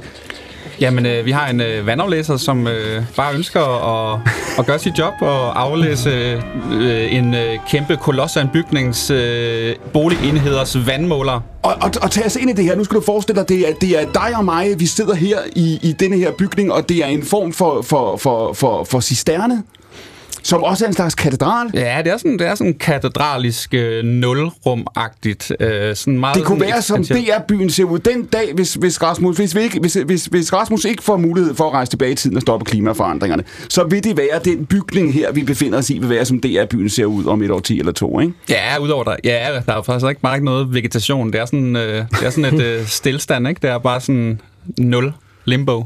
Og det er her, vi befinder os. Filmen hedder øh, øh, Den næstsidste, og vil det være rigtigt at sige, i virkeligheden er bygningen også en form for rolle eller figur? Ja, ja det er jo, øh, altså, det er jo et menneske, som, øh, som øh, hvad hedder det, bliver født, altså et altså menneskød, altså os, som bliver født fra, hvad hedder det, fra tårerne, og så øh, træder ind i livet. Og, og denne her bygning, han befinder sig i vandaflæseren, som vi følger. Han skal i bygningen, han skal ja, aflæse øh, vandmåler, ikke? Ja, jo. Og, og, og opdager så, at han er fanget. Drømmer om at slippe ud igen, ikke? Ja. Hvad? Ja. Vi træder ind i livet, og, og nu har du det her, du kan skal arbejde med, og så... Øh, jo, der er selvfølgelig selvmord, men det, det gør han vist også et forsøg på. Øh, men ellers så, øh, så er du ret meget fanget her på jordens overflade, ikke? Og, hvad, og, og bygningen, hvor kommer den fra, Jonas? Hvem har bygget den? Hvilket formål tjener den? Og altså, det ved jeg aner jo ikke. Jeg ved ikke om, øh, altså jeg er ikke religiøs, øh, så jeg har ikke sådan en tanke om, at det er øh, vor herre, der har skabt øh, livet. Men øh, Det, du taler ved om nu, faktisk ikke. Aner du, ikke. for dig er det en til en det samme. Altså, livet er bygningen, bygningen er livet. Ja, så det er en allego- allegori, ikke? Øh, over, øh, hvad hedder det, øh, over vores menneskes øh, øh, rejse i livet, og så kan man sige, der hvor filmen stopper, jeg har, jeg har kun erfaring til der, hvor jeg er i mit liv nu. Øh, så man kan sige, altså hvis du skulle lave film, der har du måske lige kapitler mere, og måske andre, men jeg kan ikke rigtig lave flere kapitler, fordi jeg er ligesom ikke er kommet længere i livet endnu, vel? Du er stadig der, hvor, hvor det at være til stede i mennesketilværelsen, det er at være fanget som en, en stakkels vandaflæser i en bygning, hvor altså, de færreste ved det godt. Ikke? Jamen, det, nu, er det, det, nu er det også, altså man kan sige, øh, når vi laver, man laver en film, så kan man jo, jeg kan jo, jeg har, i for, jeg har jo mange elementer af mig selv, jeg har mange oplevelser af det at være i livet, og man kan sige, lige præcis det her, der bliver jeg nødt til at tage et koncentrat af, hvordan det kan være, og det, det kommer ligesom fra min, jeg, øh, jeg voksede op øh, med, jeg havde tvangstanker, da jeg var lille, øh, og jeg skulle sådan, ja, når jeg drejer rundt om mig selv, den ene vej, jeg skulle den anden vej tilbage igen, og åbne døren, lukke dem på ekstra antal gange, øh, jeg spurgte også mine forældre, om de vidste, det, altså om de ikke, hvorfor de ikke tog mig til lægen, og de var sådan, nej, det, det vokser han fra, og det, øhm, det har jeg også gjort, øh, men jeg, hvor meget, hvor meget fyldte det for dig, når du tænker tilbage på din barndom og din opvækst? Ja, det var- fyldte rigtig, rigtig meget, fordi at det gjorde ligesom, at min, øh, altså min, min sanser har altid været sådan i, i, jeg er sådan hypersensitiv, så alt har ligesom bare sådan trykket sig ind på mig. Øh, altså alle øh, sansindtryk, så jeg har det rigtig, rigtig svært, hvor jeg, hvis jeg er ude i sådan forsamlinger, altså, hvor der er rigtig, rigtig mange mennesker. Og det er ligesom noget, jeg har kæmpet rigtig meget, meget med. Og jeg har sådan, det kan ligesom føle, altså, det kan føles som om verden ligesom øh, trænger sig på og presser sig ind, og der kan man føle sig indespærret. Mm. Og det var ligesom med den følelse, som, øh, som at sådan kan livet også være, som ligesom var afsættet i den her film. Hvordan påvirkede det din opvækst, når du beskriver det? Fordi du siger, at det var ikke noget, altså dine, dine forældre troede, det ville altså, skal sige, gå over. Ja, altså de var sådan meget, du ved, loose, og sådan, det var meget sådan, at, at der skulle være, altså at gøre plads til mig, ikke? Altså gøre, altså, så, okay, der er de her, men det, er sådan, det, skal, det skal der være plads til, og det kan, det kan man ligesom, der har man jo ikke så meget erfaring med det her, men altså, øhm, og det gik jo også over, men jeg har helt klart stadigvæk, jeg er ikke, blevet, jeg er ikke blevet diagnostiseret for OCD, men jeg har helt klart noget angst, ikke? Og det er jo ligesom, det er det, ligesom udspringer af den her film. Og, den, og, den, og det er jo også, men altså i din opvækst, Jonas, det er, så også, det er også noget, der påvirker, altså farver din hverdag, har betydning for, hvordan du oplever ting, hvad du nyder, hvad du gør, hvad du, hvilke valg du træffer. Ja, fordi jeg bliver meget sådan, jeg bliver meget, øh, hvis jeg ligesom, øh, hvad hedder det, øh, øh, bliver øh, zoomer ind på noget, så gør jeg det sådan, så er, det sådan, så er jeg sådan obsessed omkring det, ikke? Mhm. Mm-hmm. Så ligesom, du ved, øh, da jeg blev ligesom, øh, blev optaget af film, Ja. så var det ikke bare sådan at se én film, så så jeg sådan fire film om dagen. Altså Ja. sådan, så, så film, film, film, film, film, film, og så dykker jeg bare sådan ind, og sådan, du ved, sådan, så var det ligesom bare, der er kun det. Og det gør ligesom, at man bliver ligesom, man bliver specialist på enkelte områder, ikke? Men det er også sådan, det er også, øh, man skal også, øh, man skal også ligesom lære at fi- få, finde en sådan balance. Hvor Ikke? gammel er du, da du, da du begynder på det trip? Det er sådan, det er sådan i gymnasiet -agtigt. Er det nogensinde stoppet? Mm, ja, nu så får man så børn, ikke? De tvinger sig ind til at stoppe, ikke? Så, Små røvhuller. men, øh, men, men nej, altså det... Men det indtil- der, men, jeg er indtil- meget, altså, jeg, men det er meget... Altså, Men for- altså, indtil du blev forstyrret af dine unger, kan man sige, så Ja. var det fire film om dagen. Ja, ja, ja, jeg har, ja, jeg, har- jeg har højst sandsynligt set flere film, du nogensinde kommer til hele dit liv. men sådan er det jo. Altså, det er jo, man, det er jo ligesom... Musikere, det er jo går ud fra ligesom folk, der bare dyrker, dyrker, dyrker musik, indtil de ikke kunne selv lade være med at det du- udtrykke sig. Og det samme med, med forfattere og filminstruktører. Der, da du er, før det, det gymnasiet, du starter på det, og du finder mm. ligesom den ting. De år, der går op til det tidspunkt, Jonas, i Mm. dit liv, fra du, er du selv klar over, da du, er, da du er mindre i din opvækst, er du selv klar over, at du har tvangstanker her, som ikke, ikke alle har? Det tror jeg, fordi det, tror, det må jeg have, for ellers vil jeg ikke, øh, ellers vil jeg ikke holde det hemmeligt. Ja, er helt sikkert. Jeg har, og det er også derfor, jeg, inden jeg, øh, jeg havde jo også, jeg spillede basket på et rigtig højt niveau, og det gjorde jeg, fordi at øh, jeg blev, altså min far har altid spillet meget sport og sådan noget, så derfor øh, skulle jeg ligesom, da jeg var barn, prøve alt muligt af, og så blev jeg hugt på basket, og der var, ligesom, der var der sådan nogle øh, baner deroppe ved, ved skolen, og der, øh, så stod jeg for eksempel og skød, og så var der sådan, så havde jeg jo sådan en tvangstanke af, at jeg måtte ikke skyde, jeg måtte, jeg, undskyld, jeg måtte ikke gå hjem, før jeg havde ramt 10 gange i træk.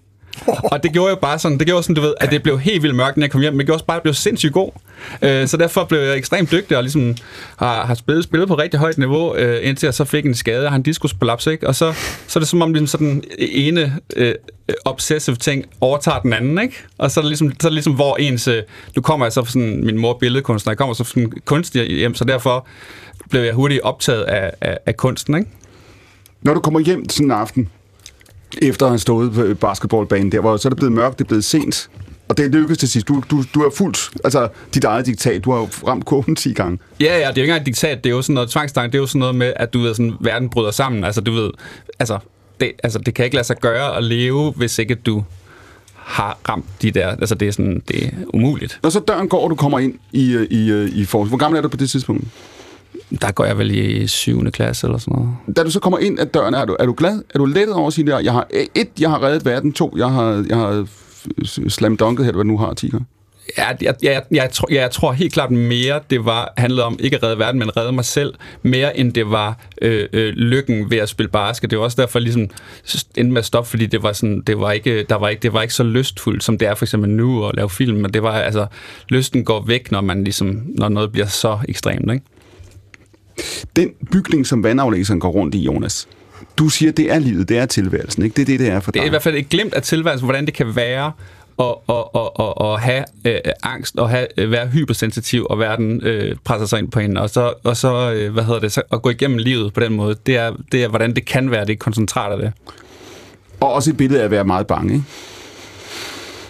Hmm, det ved jeg, jeg ved ikke, om han er bange. Jeg tror bare, nej, jeg tror bare, han forsøger ligesom, du ved, han forsøger bare at øh, øh, øh, komme ud. Altså, han er, han, han er, jeg tror, at hans projekt er ligesom vigtigere, end han glemmer lidt at sådan være bange, tror jeg. Jeg tror Okay. okay. bare gerne, han vil løse gåden. Altså, bare gerne ud. Han er ikke på den måde bekymret. Han frygter ikke, hvad der sker om lidt. Han tænker, jeg skal nok finde døren, jeg skal nok finde nøglen. Nej, men det er jo sådan, altså han er jo sådan lidt en, altså han er jo sådan en nulperson i den forstand, ligesom at man, han, han ikke jo, øh, man forventer, altså han møder jo folk, som ligesom er ekstrem, altså ekstreme på hver deres øh, måde, og det er jo ikke sådan, det, det er jo ikke det, det, det, er- noget, man skal lære. Man skal jo lære at forstå, altså når man træder ind i livet, så skal man lære at forstå, at der er nogle koder, og der er nogen, der er nogle mennesker, der kan være farlige overfor. Alle de her koder skal man ligesom lære at forstå igennem livet, for at kunne agere i livet. Ikke? Så, så til at starte med, så tror jeg ligesom bare, det er, han får nogle indtryk, og han skal ligesom lære, mens hans fokus er på at ligesom selvfølgelig komme ud, fordi jeg kan jo komme ind, hvorfor kan jeg så ikke komme ud? Så han er ikke, han er ikke, han er ikke angstfyldt, nej. Nej, jeg tror mere, det er sådan folk, der ser filmen. Der, fordi jeg ligesom, jeg vil jo rigtig gerne have, at man har den der klaustrofobiske følelse, sådan Ja. sanseligt. Jeg har ikke lyst til ligesom, at sådan, at du skal forstå intellektuelt, at der, det er klaustrofobisk. Du skal føle det. Så jeg ligesom tvinger dig ligesom til at være i, de her, i den, det her univers, som virkelig ikke altid er behageligt. Og, jeg, og, og du får ikke lov til at træde ud af den, fordi du skal mærke, hvordan det føles. Fordi ellers så har jeg bare fortalt dig, hvordan det føles. Det skal det ikke være. Du skal føle det. Du sagde i time 1 det der med, at du er på filmskolen, er der en periode, hvor du tænker, at jeg skal lave socialrealisme, jeg skal ikke lave, fordi den, den film, du lige har beskrevet, universet, også i, i, din, i, den, i den film, du, øh, din afgangsfilm på filmskolen ja. i virkeligheden, ikke? Den næst sidste har du lige beskrevet, det er den film, spillefilm, som blev. Mm. Øhm, det, det er jo, skal vi sige, lignende universer. Det her univers, som jo er surrealistisk, vil nogen sige, ikke som er, er absurd, og man kan sætte alle mulige øh, etiketter på det. Der, du føler dig kunstnerisk hjemme i det, ikke? Jo, jo, jo fordi jeg føler, at, at jeg føler øh, mig fri til, at øh, når, jeg skulle, når jeg arbejdede med social realisme, så var der en masse kodexer, altså, øh, som jeg ligesom skulle overholde i forhold til, til, til, til, til virkeligheden. Ikke? Og her, øh, der, kunne jeg, der var jeg ligesom fri til at kunne lave mine egne regler. Det, der så er det svære, det er jo selvfølgelig sådan, alt er ikke bare frit, det er ikke bare sådan, du ved, der er ingen rammer. Man bliver nødt til, hvis man øh, laver sit eget univers, så skal man lave nogle rammer og nogle aftaler med publikum. Okay, inden for de her rammer, der leger vi. Og det er det svære, det er det svære ved det, men det fede er så, at, at jeg kan få lov til at, at skabe de rammer. Og det, det føler jeg mig ekstremt fri i. Kan tænke, at du startede jo i sidste time i virkeligheden, der siger du, at tilværelsen er ekstrem sport. Ikke? Altså, det bliver værre og værre i virkeligheden. Der bliver flere og flere bekymringer. Kan, kan du genkende det her billede, Jonas tegner en, en, en fornemmelse af at sige, der, der er mere her, end jeg kan, kan, kan kapere, og jeg burde kunne finde nøglen. Der må være en dør et sted. Jeg har bare lige forlagt den. Jo, ja. Og også, men også den der med sådan, hele den der afvejning, om man, om man skal søge det der sted hen, hvor man så har styr på det, eller om det bare er sådan her, det er, altså at man er fanget i den der bygning, øh, og så bare accepterer kaoset, eller om man helt, altså, er der et eller andet sted, hvor man sådan er færdigbagt? Det, det, det, det ved jeg ikke endnu. Altså, det er sådan, Rasmus, jeg forærede dig en tidsmaskine, det er ikke mange minutter siden, og der valgte du jo at... Ja, jeg vil tage, tage tilbage til et sted, hvor man kan begynde at oplyse, øh, inden det lidt sådan går rigtig galt ikke? Med, med, med det her klima, vi lever i. Hvor meget fylder det for dig? Hvor meget fylder den bekymring for, for, for verdens tilstand? Jeg synes mere og mere. Altså de sidste par år er det blevet øh, meget mere. Jeg synes, vi, vi kigger en masse materiale igennem. Vi bruger jo ligesom sådan restauranten som et, et talerør udadtil og, og prøve at kommunikere igennem det, som jeg tror, man gør, hvis man er øh, sangskriver eller manuskriptforfatter eller filmdirektør. Så har man nok noget på, på, på bedet, og, og vi, vi, vi prøver at bruge gastronomien som den måde, og, og, og vi, vi kigger ind i alle mulige kontekster i forhold til at, at, at finde noget content og, og bidrage med. Så det er, noget, det er noget, I arbejder med fuldstændig praktisk, når I vælger, når I vælger altså råvarer at lave mad af, når I øh, køber hvad? Møbler, indretning, alting, alle beslutninger. Alle beslutninger, og der, der kan man sige, der er, det, der er det meget, meget, meget svært at tænke holistik i den øh, verden, vi er i i dag. For, for, fordi du siger, det er simpelthen uigennemskueligt det her. Og Det er meget kompliceret. Og især også for de forbrugere, der skal, der skal gå ud og tage det aktivt. den, den, den bekymring for, øh, for fremtiden, det der med at sige, hey, det kommer ikke til at gå det her, der skal ske nogle ting, det skal være anderledes om, om 10 år, men det skal jo ikke være anderledes om 5 år, det bør være anderledes om, om 2. Hmm. Den oplevelse, øh, Rasmus, hvor meget fylder den for dig i din egen hverdag, altså i dit eget liv? En ting er virksomheden og strategien, hvad med dig? Mm. Jamen, jeg, jeg synes, jeg blev, de sidste par år blev mere, øh, mere bange, altså mere... Øh, øh, også lidt opgivende i forhold til, jeg synes, at man, man alle, alle pile peger i en retning, men, men det er ligesom om, at vi som samfund ikke... Øh, vi går stik modsat. Nu talte du om du selv i time 1, da du var 16 år gammel, og du får den der Ford Mustang og sådan noget. Hvad, den, den 16-årige Rasmus dengang, uden for Randers, hvordan har, hvor meget tænker han på klimaet? Han kørte Ford Mustang, han var pænt glad. Så hvornår Der kom, fyldte ingenting. hvornår, Altså. hvornår kom det? Jamen, det er kommet med... Altså, nu føler jeg... Jeg synes, jeg følger ret meget med i, hvad der, hvad der sker i vores samfund, og i, især de sidste øh, 10 år har det jo været noget, der, der også har fyldt meget. Øh, men jeg synes, det bliver, det bliver meget luft, og, og, og, og det er jo... Ja, ja, jeg synes bare, det, det, det, det er skræmmende, øh, og jeg tror ikke rigtigt, vi når det på et eller andet. Hvad så? Hvad kommer der til at ske? Ja, det er, det er et godt spørgsmål. Øh, men, men det går jo desværre galt, og vi ser det jo rundt omkring på kloden. Øh, eksempler på, på, på øh, nogle af de her effekter og bivirkninger desværre.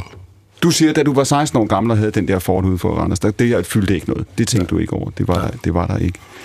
Hvad betyder det for dig, Rasmus? Du siger, at når du ser med nyheder, når du følger med, så siger du, det her, det går i den gale retning, og hver gang du går tilbage til det, sådan jeg hørte dig noget beskrevet, så siger du, det, det går stadigvæk i den gale retning. Du prøver at gå rationelt til, du prøver at lave en analyse, du prøver at vælge de rigtige handlinger, de rigtige strategier, så vil du prioritere efter det. Hvad gør det ved dig? Hvad gør den, hvad har den frygt, hvordan er den frygt og den bekymring for andre dig, dit liv? Jamen, det er ikke engang så meget mit liv. Nu har jeg, ikke, jeg har ikke sat nogen børn i verden endnu, så, så, men, men, men det er også mere vilje det. Altså, det, det er, jeg, jeg synes, det fylder meget i forhold til, at, øh, at jeg synes, det er vanvittigt, at vi, ikke- vi ikke tænker mere over det, og at vi, vi stadigvæk kører den her store industrialisering, og man ser store virksomheder og rykke deres deadline for, for omlægning og så videre, så videre, så videre. Men det fylder jo heldigvis mere og mere, og det bliver også et, et, et valg nogle gange, man Men nu, træffer. nu går du tilbage til det samfundsmæssige. Det jeg også mm. lidt spørger om, det er dig selv. Altså når du ser på fremtiden, når du tænker på den tilværelse, igen, hvis du sammenligner med, hvor du var 16 år gammel, når du tænker på, på, på, på fremtiden nu, du siger, at du er, den her bekymring fylder mere. Mm. Den, den fylder meget for mig, men, men det er mere i et perspektiv for, for hele vores, vores, vores klode, vil jeg sige. Det er ikke så meget for, for mig personligt. Øh, altså, okay. hvad der sker med mig, det er sådan... Det er lidt hip som hap, vil jeg sige. Har du det sådan? Er det sådan, du har det?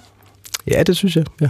Fylder det så meget, at du får sværere ved at være øh, glad og smide bekymringen til side og sige, nu, nu, nu lægger vi det helt af, nu krænger vi det helt af, nu fester vi, nu slapper vi?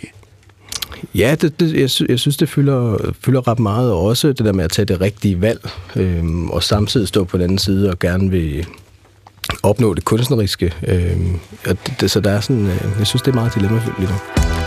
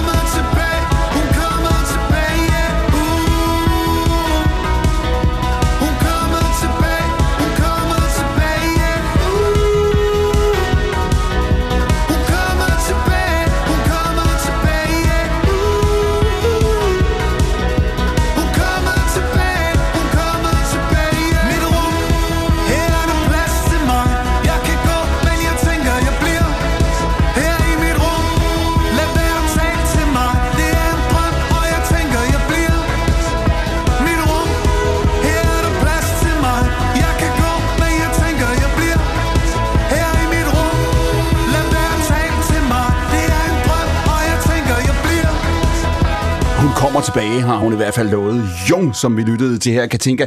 Den frygt, som Rasmus taler om før med, at klimaspørgsmålet simpelthen trænger sig ind, gør det sværere at, at træffe beslutninger, betyder, at, at mange mennesker i de her år ser på fremtiden fundamentalt anderledes faktisk, end vi gjorde for få år siden. Kan du genkende det? Ja, øhm, jeg, øh, det er jo ikke, det er ikke helt sådan... Øh, jeg er ikke den bedste sådan til... Jeg, jeg, jeg går også op i, hvad der sker, og er meget bekymret for klimakrisen øh, på mange måder, men i forhold til sådan mit, mit virke, så, så arbejder jeg lidt et andet sted fra. Øh, og med det sagt, så er det jo ikke fordi, at jeg ikke vil skrive noget, som, som gerne skulle ændre lidt i verden. Det vil jeg egentlig godt, men mm. jeg starter altid kropsligt frem for sådan ude i verden.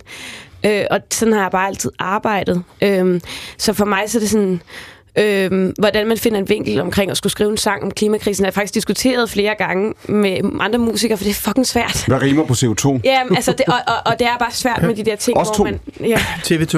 Det, der er meget. Det er- det, det, altså, er slet ikke, ja, se, kan du se? burde Det skrive er det ned. slet ikke, Ja, det er slet ikke så svært. Det er super let. Ja, men, øh, men, fordi, men det er også, fordi vi jo alle sammen kan være meget enige omkring det. Øhm, altså, jeg kan godt have en tendens til at bare have lyst til at læse Herman Bang, i stedet for at bare sådan droppe det, øh, drop verden. Men nu har jeg børn og sådan noget, og, og, og jeg kan godt altså jeg kan godt få den der fornemmelse, som, som du også snakker om, det der med, hvad kan man gøre egentlig? Altså sådan, hvor, jeg kan ikke se igennem, altså så er jeg ikke klog, der er jeg ikke klog nok, tror jeg, sådan, til at forstå samfundet. Altså det der med, hvad kan jeg egentlig gøre? Hvad, hvor skal jeg købe de rigtige ting henne? Hvad, hvad skal jeg gøre for, at, at jeg øh, kan rykke det det rigtige sted hen? Det, det synes jeg er rigtig svært. Rasmus? Jamen, jamen jeg, altså, jeg, jeg er helt enig i, at det, det, det, det, det er svært, og det er, at der, der er nogle mennesker med, med noget mere magt, end, end sådan en som jeg, og måske også meget klogere end jeg, der skal, der skal tage nogle, nogle valg og, og, og gøre en forskel, og det, øh, det synes jeg ikke, det sker hurtigt nok i forhold til, hvor stor, hvor stor en krise det er. Og det er jo meget paradoxalt også, at vi lever i et samfund, hvor vi, øh, vi vil have den forbrugeren til at gøre det rigtige, men tilbage, så, så er vi ikke særlig forebyggende i forhold til at danne de her mennesker til at tage de rigtige valg. Ja, og man vil gerne have, forbrugerne også køber ting, fordi man skal ikke få hjulene til at gå i stå. Samtidig så skal man ikke købe ret meget, fordi det, altså, man skal ikke købe tøj, og altså, der er sådan, fordi det er dårligt for klimaet, og sådan. Altså, det, det er svært ligesom at, at finde rundt i, finde, finde balancen, synes jeg. Og det gad jeg godt at have nogen, der sagde, Når, når, det du her tager, du gøre. når du tager konsekvensen, Rasmus, det er rigtigt. Hvornår, hvornår, er det i din, hvornår er det i dit arbejdsliv, at det her kommer ind og virkelig begynder at fylde hele det her bæredygtighedstema? Ja, men jeg, jeg, vi står jo midt i det, vil jeg sige, som kok og restauratør, at det er jo, altså, mad er jo, er jo en af de største synder, og, og det forbrugsmønster, vi har. Og, og jeg er ikke tilhænger af at sige, at levestandarden i den tredje verden skal kompromitteres, eller altså, de skal ligesom op og, og have det samme, men, men der er jo en, der er jo noget galt i vores samfund, når vi eksporterer størstedelen af vores, øh, vores, vores produktion af kød, for eksempel. At vi ikke bare fokuserer lokalt, og vi ikke, det, er ikke, det er ikke nok for os. Der er nogle store industrier og noget meget lobbyisme i det her. I time 1, der fortalte du om, hvordan det var at have den der Ford Mustang, du er uden for Randers, du er 16 år gammel. Du, er, du lever i en verden, så du er automekaniker og rocker. Hmm. Ja. Og så øh, øh, bliver du øh, kok og restauratør. Hvad er det første skridt på den vej? Ja, men det første skridt er jo, at jeg går i lære som, som, som, som kokkeelev sammen med min bedste ven, fordi så kunne vi skrue, skrue knaller, når vi er fri. Og, og så bor jeg i en, en lille forstad uden for Randers, der Kotrup, som, øh, som dem, der ved, hvad det er. Det, der er der tre huse. Altså, der er tre huse, mine forældre boede i det ene, og så var der københavner, der var flyttet i det andet. Og, og vedkommende ja. ville starte en lille, en lille restaurant der, eller en kokkeskole. Og så, så søgte jeg ned til ham, fordi jeg var lydoven, og, og var lidt ligeglad. Jeg, nu skulle jeg bare være, være kokkeelev, så jeg ansøgte, og, og heldigvis var han en øh, tidligere Michelin-restaurant fra, fra København, der solgte sit hus i Dragør og tjente øh, nogle penge på det, så han, han parede mig i den helt Så- rigtige retning. Der er tre huse. Ja. I bor i det ene. Der er flyttet nogle københavner ind i det andet. Du, ja. du siger, at du er så doven, luddoven, for nu at citere dig selv, Ja. at du simpelthen søger et job i dit næste hus, og han er så tilfældigvis Michelin-kok. Ja, ja men altså, jeg var jo dårlig. Jeg var jo ikke, jeg var ikke særlig oplyst, og jeg var, var jo ikke ret... Øh, altså, det var nemt for mig. Jeg, kunne, øh, jeg, jeg gik sågar ikke engang derned. Jeg trillede ned øh, med, med bilen eller scooteren af, af bakken. Så, så Hvor kunne langt, undskyld, Rasmus, hvor langt er der mellem de to huse? og- Øh, 250 meter. ja. Så, så, så, jo, Så du kørte Mustangen ned til ham? Ja, altså de første par år, jeg var i havde jeg ikke kørekort, så det var jo på knaller og scooter. Så, men, men der var flere gange, hvor jeg prøvede at se, om jeg kunne lade være med at starte den på vej ned. Så det var jo sådan lidt, lidt klimabevidst, ikke? Men, men vi, kørte, vi havde en, en, ret stor skråning, så det passede nogle gange, at man kunne, hvis at vinden var rigtig, at man kunne komme ind uden at starte. Så man kunne slippe for at gå 250 meter? Ja. Og det, det at være kok, kunne det have været hvad som helst andet? Du, nu bliver du kokkelev, kunne det have været, kunne det have været hvad som helst? Ja, det frygter jeg nogle gange, at det, at det kunne. Altså, det, det var jo et tilfælde, at min, min bedste kammerat tog på kokkeskole, og vi elskede at skrue i skuter og knaller, og, og, og så tænkte jeg, nu følger jeg ham, og jeg har ikke rigtig noget at lave. Og så fra, fra første dag var jeg, øh, var jeg tændt. Altså, der var en, en verden, jeg ikke kendte til. Jeg har aldrig set øh, persille eller purløg, og lige pludselig var der en, der stod og piskede en, en æggesnaps, øh, som skulle blive til en øh, sauce bernæs eller hollandaise, og, og det var noget for mig, der var på, på en, en, en, en pose med noget pulver. Øh, så, så mine forældre og mit, mit barndomshjem er, er, er meget, der handlede om at have det rigtige teglsten på, på huset, og have den, den flotte bil i, i garagen, og så var det lidt lige meget, hvad der var i indholdet i køleskabet, eller øh, i, i, i filmen om aftenen. Altså, det var, det var, det var, det var lige meget. Det var nogle andre ting, der betød noget. Det var nogle andre ting, ja. Og når du siger det her nu, der, tænker du, det, du jeg, spurgte, jeg spurgte dig, om det kunne have været hvad som helst, du blev elev i, og så siger du, det, det frygter du lidt. Mm. Når, du, når du ser på det nu, øh, Rasmus, tænker du, at der er noget skæbne bestemt? Altså tænker du, du skulle ind i den her branche, hvor du har vundet de priser, hvor du har høstet den anerkendelse, hvor du har fået den succes. Tænker du, det, det måtte ske. Skæbnen ville føre dig frem til det punkt, hvor du tænker, aha, det er det, der er i, i posen med, med banæssauce. Ja, jeg, jeg tror på, på skæbet også tilfældighederne, og, og så, så tror jeg lidt mindre på, på talent. For mig har det jo også været i den her periode. Jeg startede som 14-15 år, ikke? Og, og, og er i dag 31 og, og har arbejdet lige siden. Øh, og også arbejdet meget hårdt og, og målrettet og bevidst på, hvad det var, jeg skulle. Men mm. det har jo aldrig været en fra jeg satte min fod i, i, i det her køkken her. Det har aldrig været sådan drømmen om at blive verdens bedste, eller skulle ud og ændre verden, eller gøre det til et bedre sted. Så, så, så det har jo ligesom hele tiden bare fyldt det næste store, jeg kunne opnå. Og, og på et tidspunkt var det at blive Danmarks bedste kokkeelev, og så var det at komme på det danske kokkelandshold, og så var det lige pludselig åbent sin egen restaurant. Og, og jo mere, så, så, så bliver man jo mere oplyst og mere bevidst, og, og der vil jeg sige, der er et sted i dag, hvor jeg føler, at... Øh, at det hele er lidt lige meget. Jeg står og laver en, en lille elitær restaurant ude på Refsaløen, hvis det kun handler om det gode mad. Altså, hvis jeg ikke siger noget, hvis jeg ikke bruger min stemme til at, at komme ud med noget, der er vigtigere end mig selv og, og det karrieres øh, spor, så, så giver det jo ikke mening. Det var, det var lige 15 år din tilværelse, du opsummerede. Der er sket lidt, der er sket lidt på vejen, ikke? Jo, jo, det er meget. Men hvornår, fra, fra du står og kigger på, den der, på det der banæssovs og tænker, ah, okay, det er sådan, den ser ud mm. i virkeligheden. Og så til du, til du siger, jeg skal være Danmarks bedste, jeg skal stille op, jeg, skal, jeg kan vinde, jeg skal vinde. Hvor ja. lang tid går der der, før ambitioner ligesom sparker ind? Der går halvanden, halvanden to år. Jeg vil sige, jeg, jeg kom, man kommer jo på sådan nogle forskellige forløb som, som kok, og, og det første forløb, hvor der, det her, det var en, altså, der stod kokkeskole, der var et, øh, i den lokale avis, og jeg gik sådan ned, så tænkte jeg, så behøver jeg ikke at tage til kokkeskole i Silkeborg, så kan jeg bare tage ned til ham. Det, var, det han lavede, det var sådan nogle teambuildings og kokkeskoler, så det var ikke rigtig hele sammen. Så, øh, så, jeg, det, det, men, så jeg var i lære i halvandet år i den her kantinevirksomhed. Vi lavede mad til to kantiner, i Fælles og så nogle gode smede i Maja, hvor vi, øh, vi lavede lidt øh, buffeter til det. Og, og jeg var jo igen lidt øh, ligeglad, tog mig ikke selv sådan vanvittigt seriøst. Jeg glædede mig til at komme hjem til Fort Mustang efter arbejde og lavede den her salatbar og lavede et par blandede salater. Det var ligesom det var det, min hverdag bestod af at skære nogle agurker og nogle tomater i tern, så der var ikke, der var ikke ret meget sådan højgastronomisk i det. Og så tog jeg på skole øh, og var i, boede på skole hjem i, øh, i Silkeborg med, med 100 mekanikere og 100 kokke. Og, og den første sådan dag, hvor vi skulle se, læreren skulle nok se, hvor vi var henne niveaumæssigt, øh, bad os om at lave en kreativ ret, og og jeg kan huske, jeg, jeg tænkte, jeg skal, være, jeg skal leve en rigtig god ret, så jeg, jeg gik ned på OAD og købte Jamie Oliver, så den blev en bedre kok. Og så kiggede jeg den her opskriftsamling igennem, og så, der var sådan en Waldorf-salat, som var meget anderledes, eller en coleslaw, der var meget anderledes, end den vi lavede. Så vejen til Michelin, det var simpelthen gennem Jamie Oliver? Det var, Jamie var en stor, stor inspiration. Øh, og, og den her, den her coleslaw var fyldt med rødløg og, og valnødder, og jeg tænkte, det var meget, meget kreativt. Det var helt anderledes end den coleslaw, jeg lavede i salatbaren i kantinen. Ja og præsterede på de der fem timer at lave en, en coleslaw øh, med valnød og rødløg. Og, øh, og så så man jo kokkelever fra Molskro, Malling og Smidt, Frederikshøj, alle de her store steder i Aarhus kom ind med trukket puré og syltet skaller og alt muligt andet. Og, og jeg følte jo, at jeg var, jeg var helt elendig. Så jeg, øh, jeg gik jo nærmest grædende hjem og til min lærermester og spurgte, hvad, hvad, hvorfor er det, jeg ikke har lært de her ting? Øh, og så sagde han, du er jo for langsom, du, du bruger jo ni timer på at lave en salatbar. Nu, øh, du bliver nødt til at sætte øh, dig selv seriøst, og du bliver nødt til at tage tid på det. Og fra den dag, der tog du er for langsom, sagde han. Seriøst. Ja, ja. Så fordi, det skal lige være med på, så for at gøre det hurtigere, hvad var det, de andre kunne se? Hvad var det, du skulle, hvad var det øh, for en kode, du skulle knække her? Nej, men det er jo klart, der var meget forskel på, på de andre var jo lærer på en restaurant, og der skulle du jo levere en tallerken, og, og det er jo et andet miljø, jeg var lærer en kantine. Mm. Øh, men for at jeg kunne lære at lave det varme mad, så, så synes han jo, at jeg skulle skære de der gurker og tomater lidt hurtigere, og det var jeg ikke så, det var ikke så hurtigt til. Du sagde før, at du tror ikke på talent. jo, nej, jeg ved ikke, om jeg...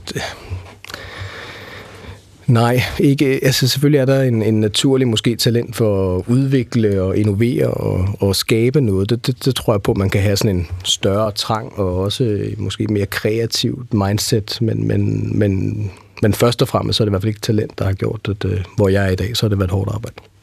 Men der vil være nogen, der lytter til din historie og siger, at der må være talent i sted. Nej? Det tror jeg ikke. Tror du på talent, kan tænke? Findes det? Jeg, jeg, jeg, jeg tror også, at, at, øhm, at jeg, jeg er til, til dels enig med dig, Rasmus, at det, det er sådan... Jeg, jeg tror også, der er meget timing og meget held i det. Jeg, jeg tror også, der er... Altså, jeg er også øh, ret sensitiv, som du snakker om, at, at, og, og, og jeg, jeg har altid sådan, måske taget meget ind og følt meget kropsligt og fysisk, og det er jo ligesom det, jeg har sat ned på papir egentlig, fordi jeg simpelthen ikke kunne have det i min krop. Altså, det var simpelthen en nødvendighed for mm. mig.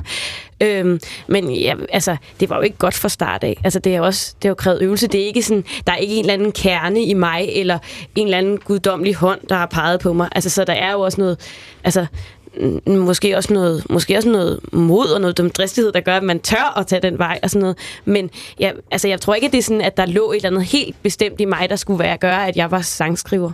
Tror du på talent, Rane Karsten? Ja, det, det må jeg sige, det gør jeg 100 procent.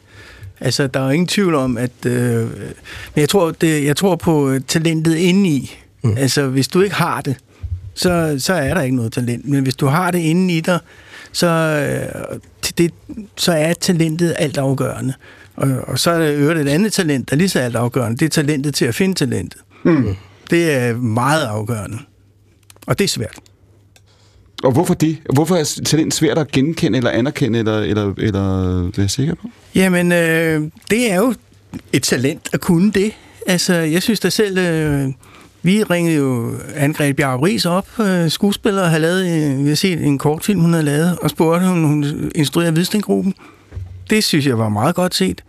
Og, øh, men, men øh, det er der, man kan sige, hvis nu, nu vi snakker om at bryde grænser, der er jo en kæmpe mangel på talent til at finde talent. Når du ser på filmbranchen, hvor du har været nu, som vi snakkede om i time 1 siden, altså midten af 70'erne, tænker du, hvis du, nu her har vi bunken med alle dem, der har fået succes, ikke i dansk film. Her er dem, der har vundet priser, her er dem, der har solgt billetter.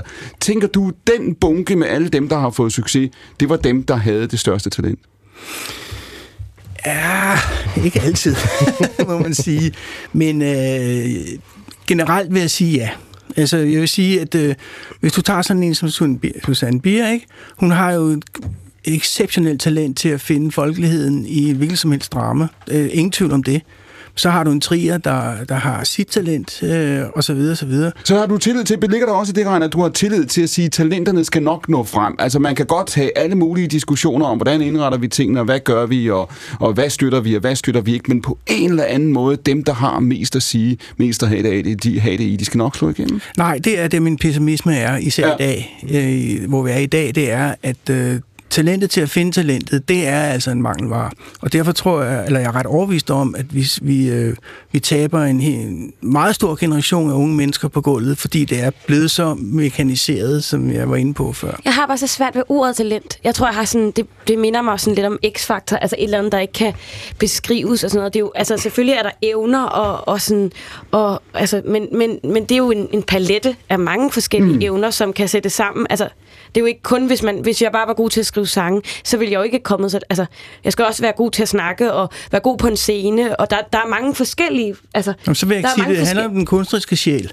Jamen, i bund og grund. Jamen, jeg synes bare, det er så mange forskellige komponenter i, i en, altså et, et, et menneske, og så er der timing og sådan noget, men, men det der med, jeg synes det der med, når det bliver sådan talent eller x-faktor, det bliver sådan, som om det er sådan en, en dråbe i... Men også, x-faktor er jo en maskine. Du ja, sagde ja, også, du sagde også, at der er dage, hvor du vågner op og tænker, men har jeg, har jeg lige så meget at sige i morgen, som jeg havde Ja, i går? Har ja, jeg mere at byde ja. på? Jamen, ja, og det, og det er jo også derfor, jeg hele tiden bliver ved med at putte ord ind. I, altså, hele tiden prøve at, at, at, at, at blive klogere. Findes, Jonas Kjær, findes talent?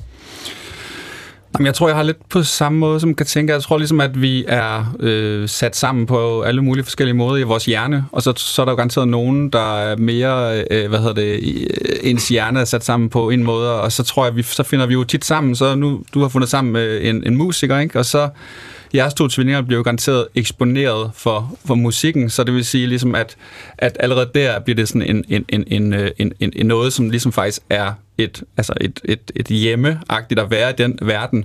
Øh, men jeg er helt sikker på, at hvis det er, at... Øh, altså, ikke fordi noget med dine børn, men hvis det er, at man ikke fra, man ligesom har blevet eksponeret for de her ting, og måske har den der øh, sammensætning i hjernen, der gør, at man måske er mere musikalsk, har noget rytme for barns ben af, altså... så, hvor meget- og, og, så, og så ja. hvis man, det jeg så siger, det er ligesom, det kan man ligesom være en startpunkt, så vil det sige, der er du allerede øh, øh, foran den anden, ikke? Men der tror jeg, som du også siger, at hvis øh, dine børn så ikke øh, øh, knokler der ud af og ligesom insisterer og kæmper, kæmper, kæmper, så, falder de, så er det helt klart den, der er bag, bagud i ræset, tror jeg helt klart overhaler, som du siger. Det, du beskrev i starten af den her time, Jonas, hvor du siger, at du plejede at se, hvad var det, fire film om dagen? Mm. Og det var det mindst fire film dagen? Nej, nej, okay. jeg tror, det var, det var, sådan, det var sådan, du ved, sådan, så kom jeg hjem fra skole. Altså, altså weekenderne gik bare med at se film. Ja, ja. Ja, ja, selvfølgelig. Altså, men, Og du, jeg, dit ansigt lyser op simpelthen som et, altså som et græskar. Ja, jeg, jeg, jeg, havde, jeg har sådan et ret, et ret jeg har sådan øh, nogle øh, enkelte skældsættende øh, oplevelser i mit liv. Øh, altså, nu taler vi kvæg øh, film. Øh, jeg er vokset op, øh, øh, hvad hedder det, ude, i, ude på landet, øh, uden for Aarhus, og blevet eksponeret for... I Harlev? I Harlev. Øh, og ekspon- Downtown. Ja, ja, og blevet eksponeret på for kun, øh, hvad hedder det, øh, øh, pop- populær kultur. Øh, så jeg er ligesom vokset op med det, som alle, alle kender til. Øh, men jeg kunne stadig godt mærke, ligesom øh, kvæg, det hjem, jeg kommer fra, sådan den der, øh, der var ligesom en interesse for historiefortællingen. Ikke? Øh, og så, øh, da jeg kom i øh, gymnasiet, så fik jeg et job, øh, hvor, øh, jeg ved ikke, om det stadig er sådan, men der er jo mange kiosker, som har sådan bag, bagved, så har de sådan nogle spillemaskiner. Ja. Og der var, det sådan, der var sådan en regel om, du må ikke være under 18. Du må ikke være under 18 og spille. Og for at, ligesom, øh, øh, at, at øh, have styr på det, så skulle der være sådan en, en der sad der. Og Du taler om det der, altså de enarmede Ja, ja, tyveknægte, ja, ja, det er sådan noget, det er så elektronisk dag, Ja, men så, ja. så skulle der sidde en og bare sådan, du ved, sidde og skulle have jobbet til at sidde og holde øje med det, og det var sådan, du ved, jeg fik ingenting for det, men jeg gymnasiet, skulle tjene nogle penge. Og så sagde han, jamen det du kan gøre, det er, at du kan, hvad hedder det, vi har sat en stol her, og så har vi bare sådan en lille fjernsyn der, og så kan du bare sidde og se film.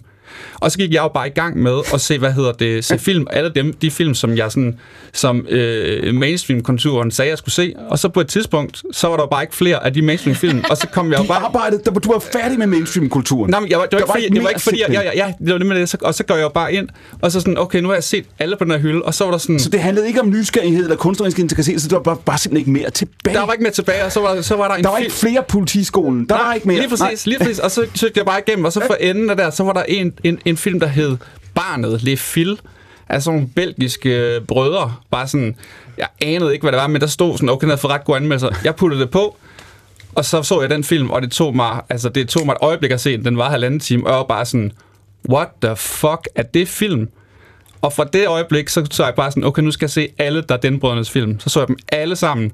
Og så, så havde jeg hørt, eller så, så læste jeg selvfølgelig op på dem. Okay, de var øh, blevet inspireret af en øh, fransk instruktør, der hedder Bresson. Okay, jeg skal se alle hans film. Og da det skete, ikke, så var det sådan, du ved, så hoppede jeg bare ned i det hul der. Du hoppede ned, og du er aldrig kommet op igen. Aldrig kom op igen. er det dejligt nede i hullet, Jonas? Fantastisk.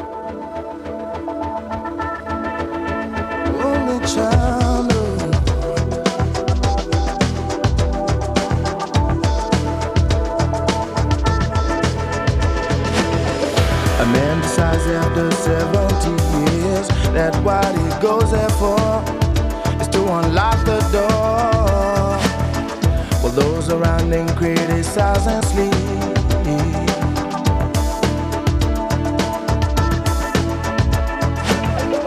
Through a fractal on a breaking wall, I see you, my friend, and touch your face again.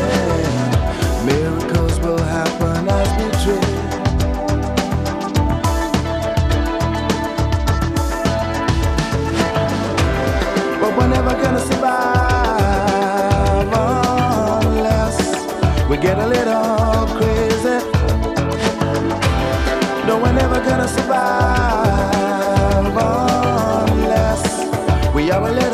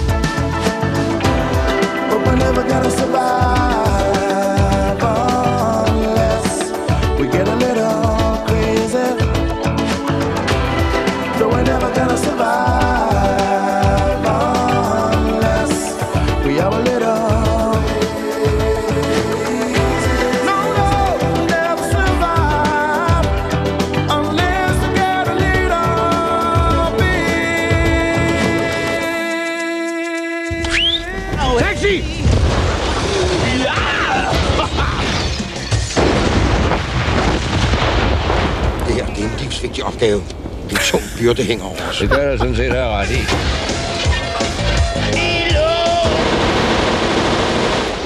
Ja, det er 10-4 her med en trafikal situationsrapport på området omkring Langebro. Der hersker i øjeblikket ualmindeligt tæt trafik her. Det tog op i grænne Resten, men så kunne du genkende det. Hvad er det for noget? Det er bananenskralden før en nabo. Bananenskrald den før din nabo, som ja. jo er hvad? Det er øh, øh min instruktørdebut øh, og øh, afslutningen på min instruktørdebut. Forever. Det er begyndelsen af afslutningen på din instruktørkarriere, er det sådan der? Ja, der fandt jeg ud af, at det skal jeg i hvert fald ikke være. Hvad drømte du om, da du lavede denne her film? Uh, jeg Hvad så du for ikke, jeg var i ekstase, og øh, det, det, altså, hvis, jeg vil sige, at i branchen, det er fuldstændig som øh, øh, dem, dem under besættelsen, alle var modstandsfolk, da den var slut. Er der er ikke den, der ikke prøver at bevise, at de har været med til at lave bananenskralden for en nabo, fordi den er ikonisk.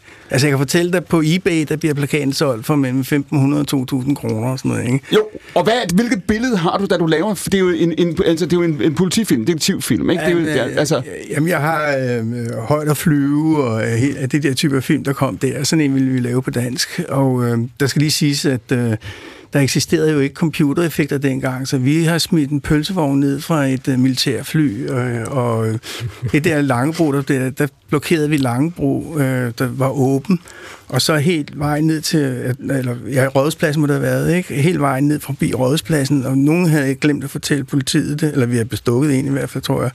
Fordi vi smed omkring øh, to, tre øh, politibiler ned i, i havnen, i vandet der, der var åben, og så f- hobede det sig op. Det var ligesom, øh, hvad hedder det, Blues Brothers.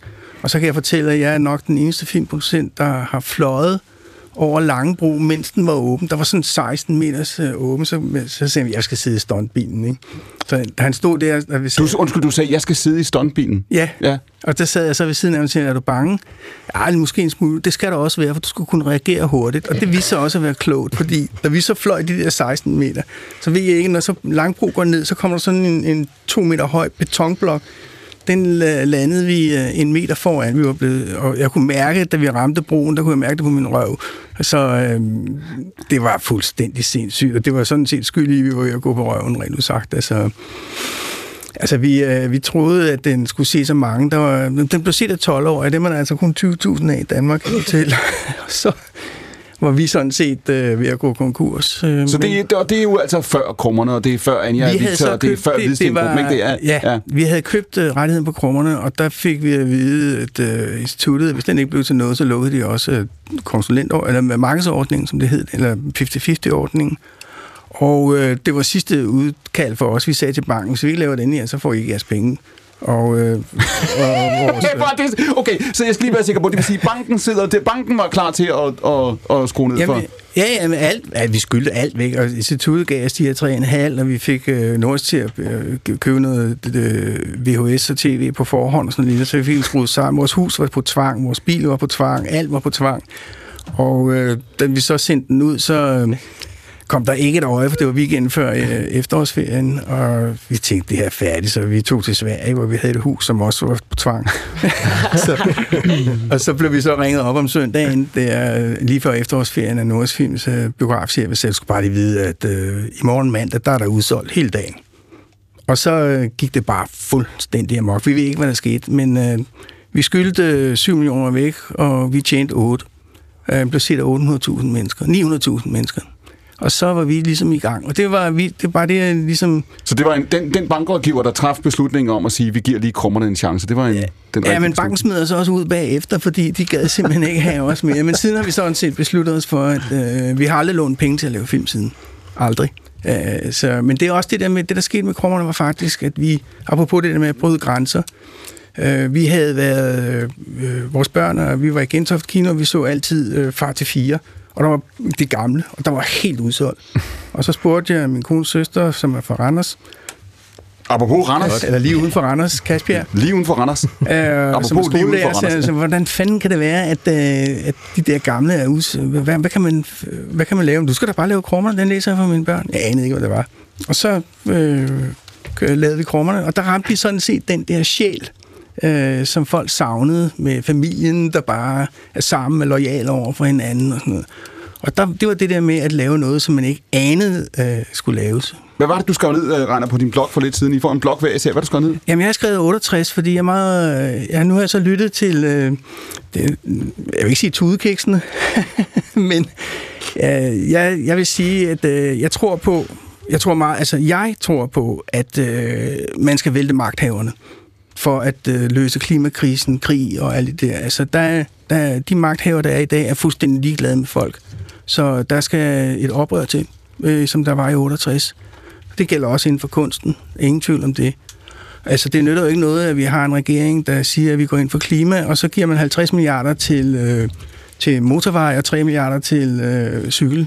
Ikke? Altså, det, Men man kunne vente om, Rane Grasten, at sige, at din generation og, og generationerne i nærheden af den i virkeligheden har et ansvar her. Ikke? I har Vi har et skubbet- kæmpe ansvar, ja. og nu har jeg lige fået et barnbarn. Jeg kan love dig for, at øh, jeg kommer til at opdrage det barnbarn til at gøre oprør. 100 procent. Men det har vi også gjort med vores egne børn. Vi har altid... Men, men uden at gøre dig til talsmand her for alle, der er over 50, øh, så er der jo nogen, der vil sige, det her det er generationer, vi har som samfund, men I har også skubbet regningen foran jer. Altså, vi, øh, på mange måder har vi selvfølgelig skubbet regningen ved, at vi ikke levede op til... Altså, jeg vil sige, øh, vi lavede den, der hed Familien Gregersen. Ja. Og øh, i bøgerne, der siger, den foregår op gennem 70'erne. Og det, der går galt øh, op gennem 60'erne 70, efter 68, det er jo, at øh, man er sig selv nærmest i sit oprør. Og så glemte man simpelthen de unge. Og, øh, og Kampmann lader sine, øh, dem, der kigger, de unge der, de lader dem øh, øh kigge ind i fremtiden og sige, jeg er så fucking bange. Øh, og det var, det var det, der skete. Og det er derfor, der kom en voldsom modreaktion øh, mod øh, t- 60'erne og 70'erne, og, det, og så ryger vi ind i 80'erne og 90'erne. Hvor Så du siger, du, Ja. siger, du siger der, det, det er tid til en revolution nu. 100 procent. Tror, du, den, tror du, den kommer, Rainer? Ja, jeg tror, den kommer, øh, fordi at, øh, som øh, Rasmus også siger, at øh, nu er jeg så bange, øh, jeg ved ikke, hvad jeg skal gøre. Og øh, så vil, tror jeg, at de, de børn, der ligesom øh, bliver taberne i det her, bliver også dem, der kommer til at, at lave revolutionen. Men den bliver voldelig. Det er der ingen tvivl om. Fordi at det er så langt ude nu, at nu er der kun desværre øh, volden tilbage, øh, som det blev, det, som man mm, også flere steder så i 68. Og det er det, jeg måske er mest bekymret for, hvis politikerne ikke indser, at det her det er simpelthen så alvorligt, at øh, det kan godt være, at det, I kan blive ved med at bevilge de her penge, fordi at I er afhængige af dem, der finansierer jer. Men der kommer til at blive et oprør. Hvis I ikke ser det komme, så bliver det vold. Så du siger, at vi står for et generationsoprør, der siger spørg 2. At det er jeg 100% sikker på. Har du den samme oplevelse, kan tænke, at vi står på, på kanten af en, en, en, et generationsoprør, nogle, nogle dybere kløfter, end vi har set i mange år? Det kan jeg ikke helt finde ud af. Jeg synes, jeg nu er jeg også for sådan meget...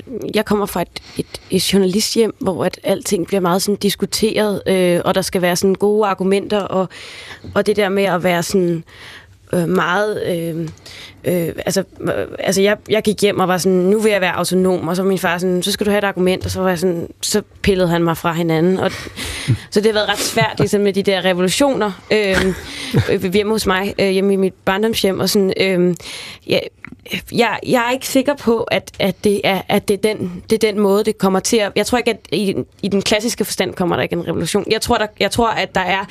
Øh, jeg har selv været højskolelærer, øh, og, og oplevet helt klart... Altså sådan, jeg, føler, jeg føler mig jo ikke gammel som sådan. Jeg er 31. Øh, og, men at jeg kunne mærke, at der var en helt anden fornemmelse af verden. Øh, altså af de mennesker, som jeg øh, underviste, som var 10 år yngre end mig. Du er ikke den første, der siger det i det her program, at der er også at der, altså folk i din generation, eller omkring det, omkring de 30 plus minus, altså oplever, at der virkelig er sket noget. Prøv lige at sætte flere ord på det. Altså, det er, altså, de mobbede mig helt vildt, de der, mine, mine elever, fordi at jeg kun skrev om mig selv, og skrev tekster om følelser og sådan noget, fordi det var sådan... Hvad siger de så, dine elever?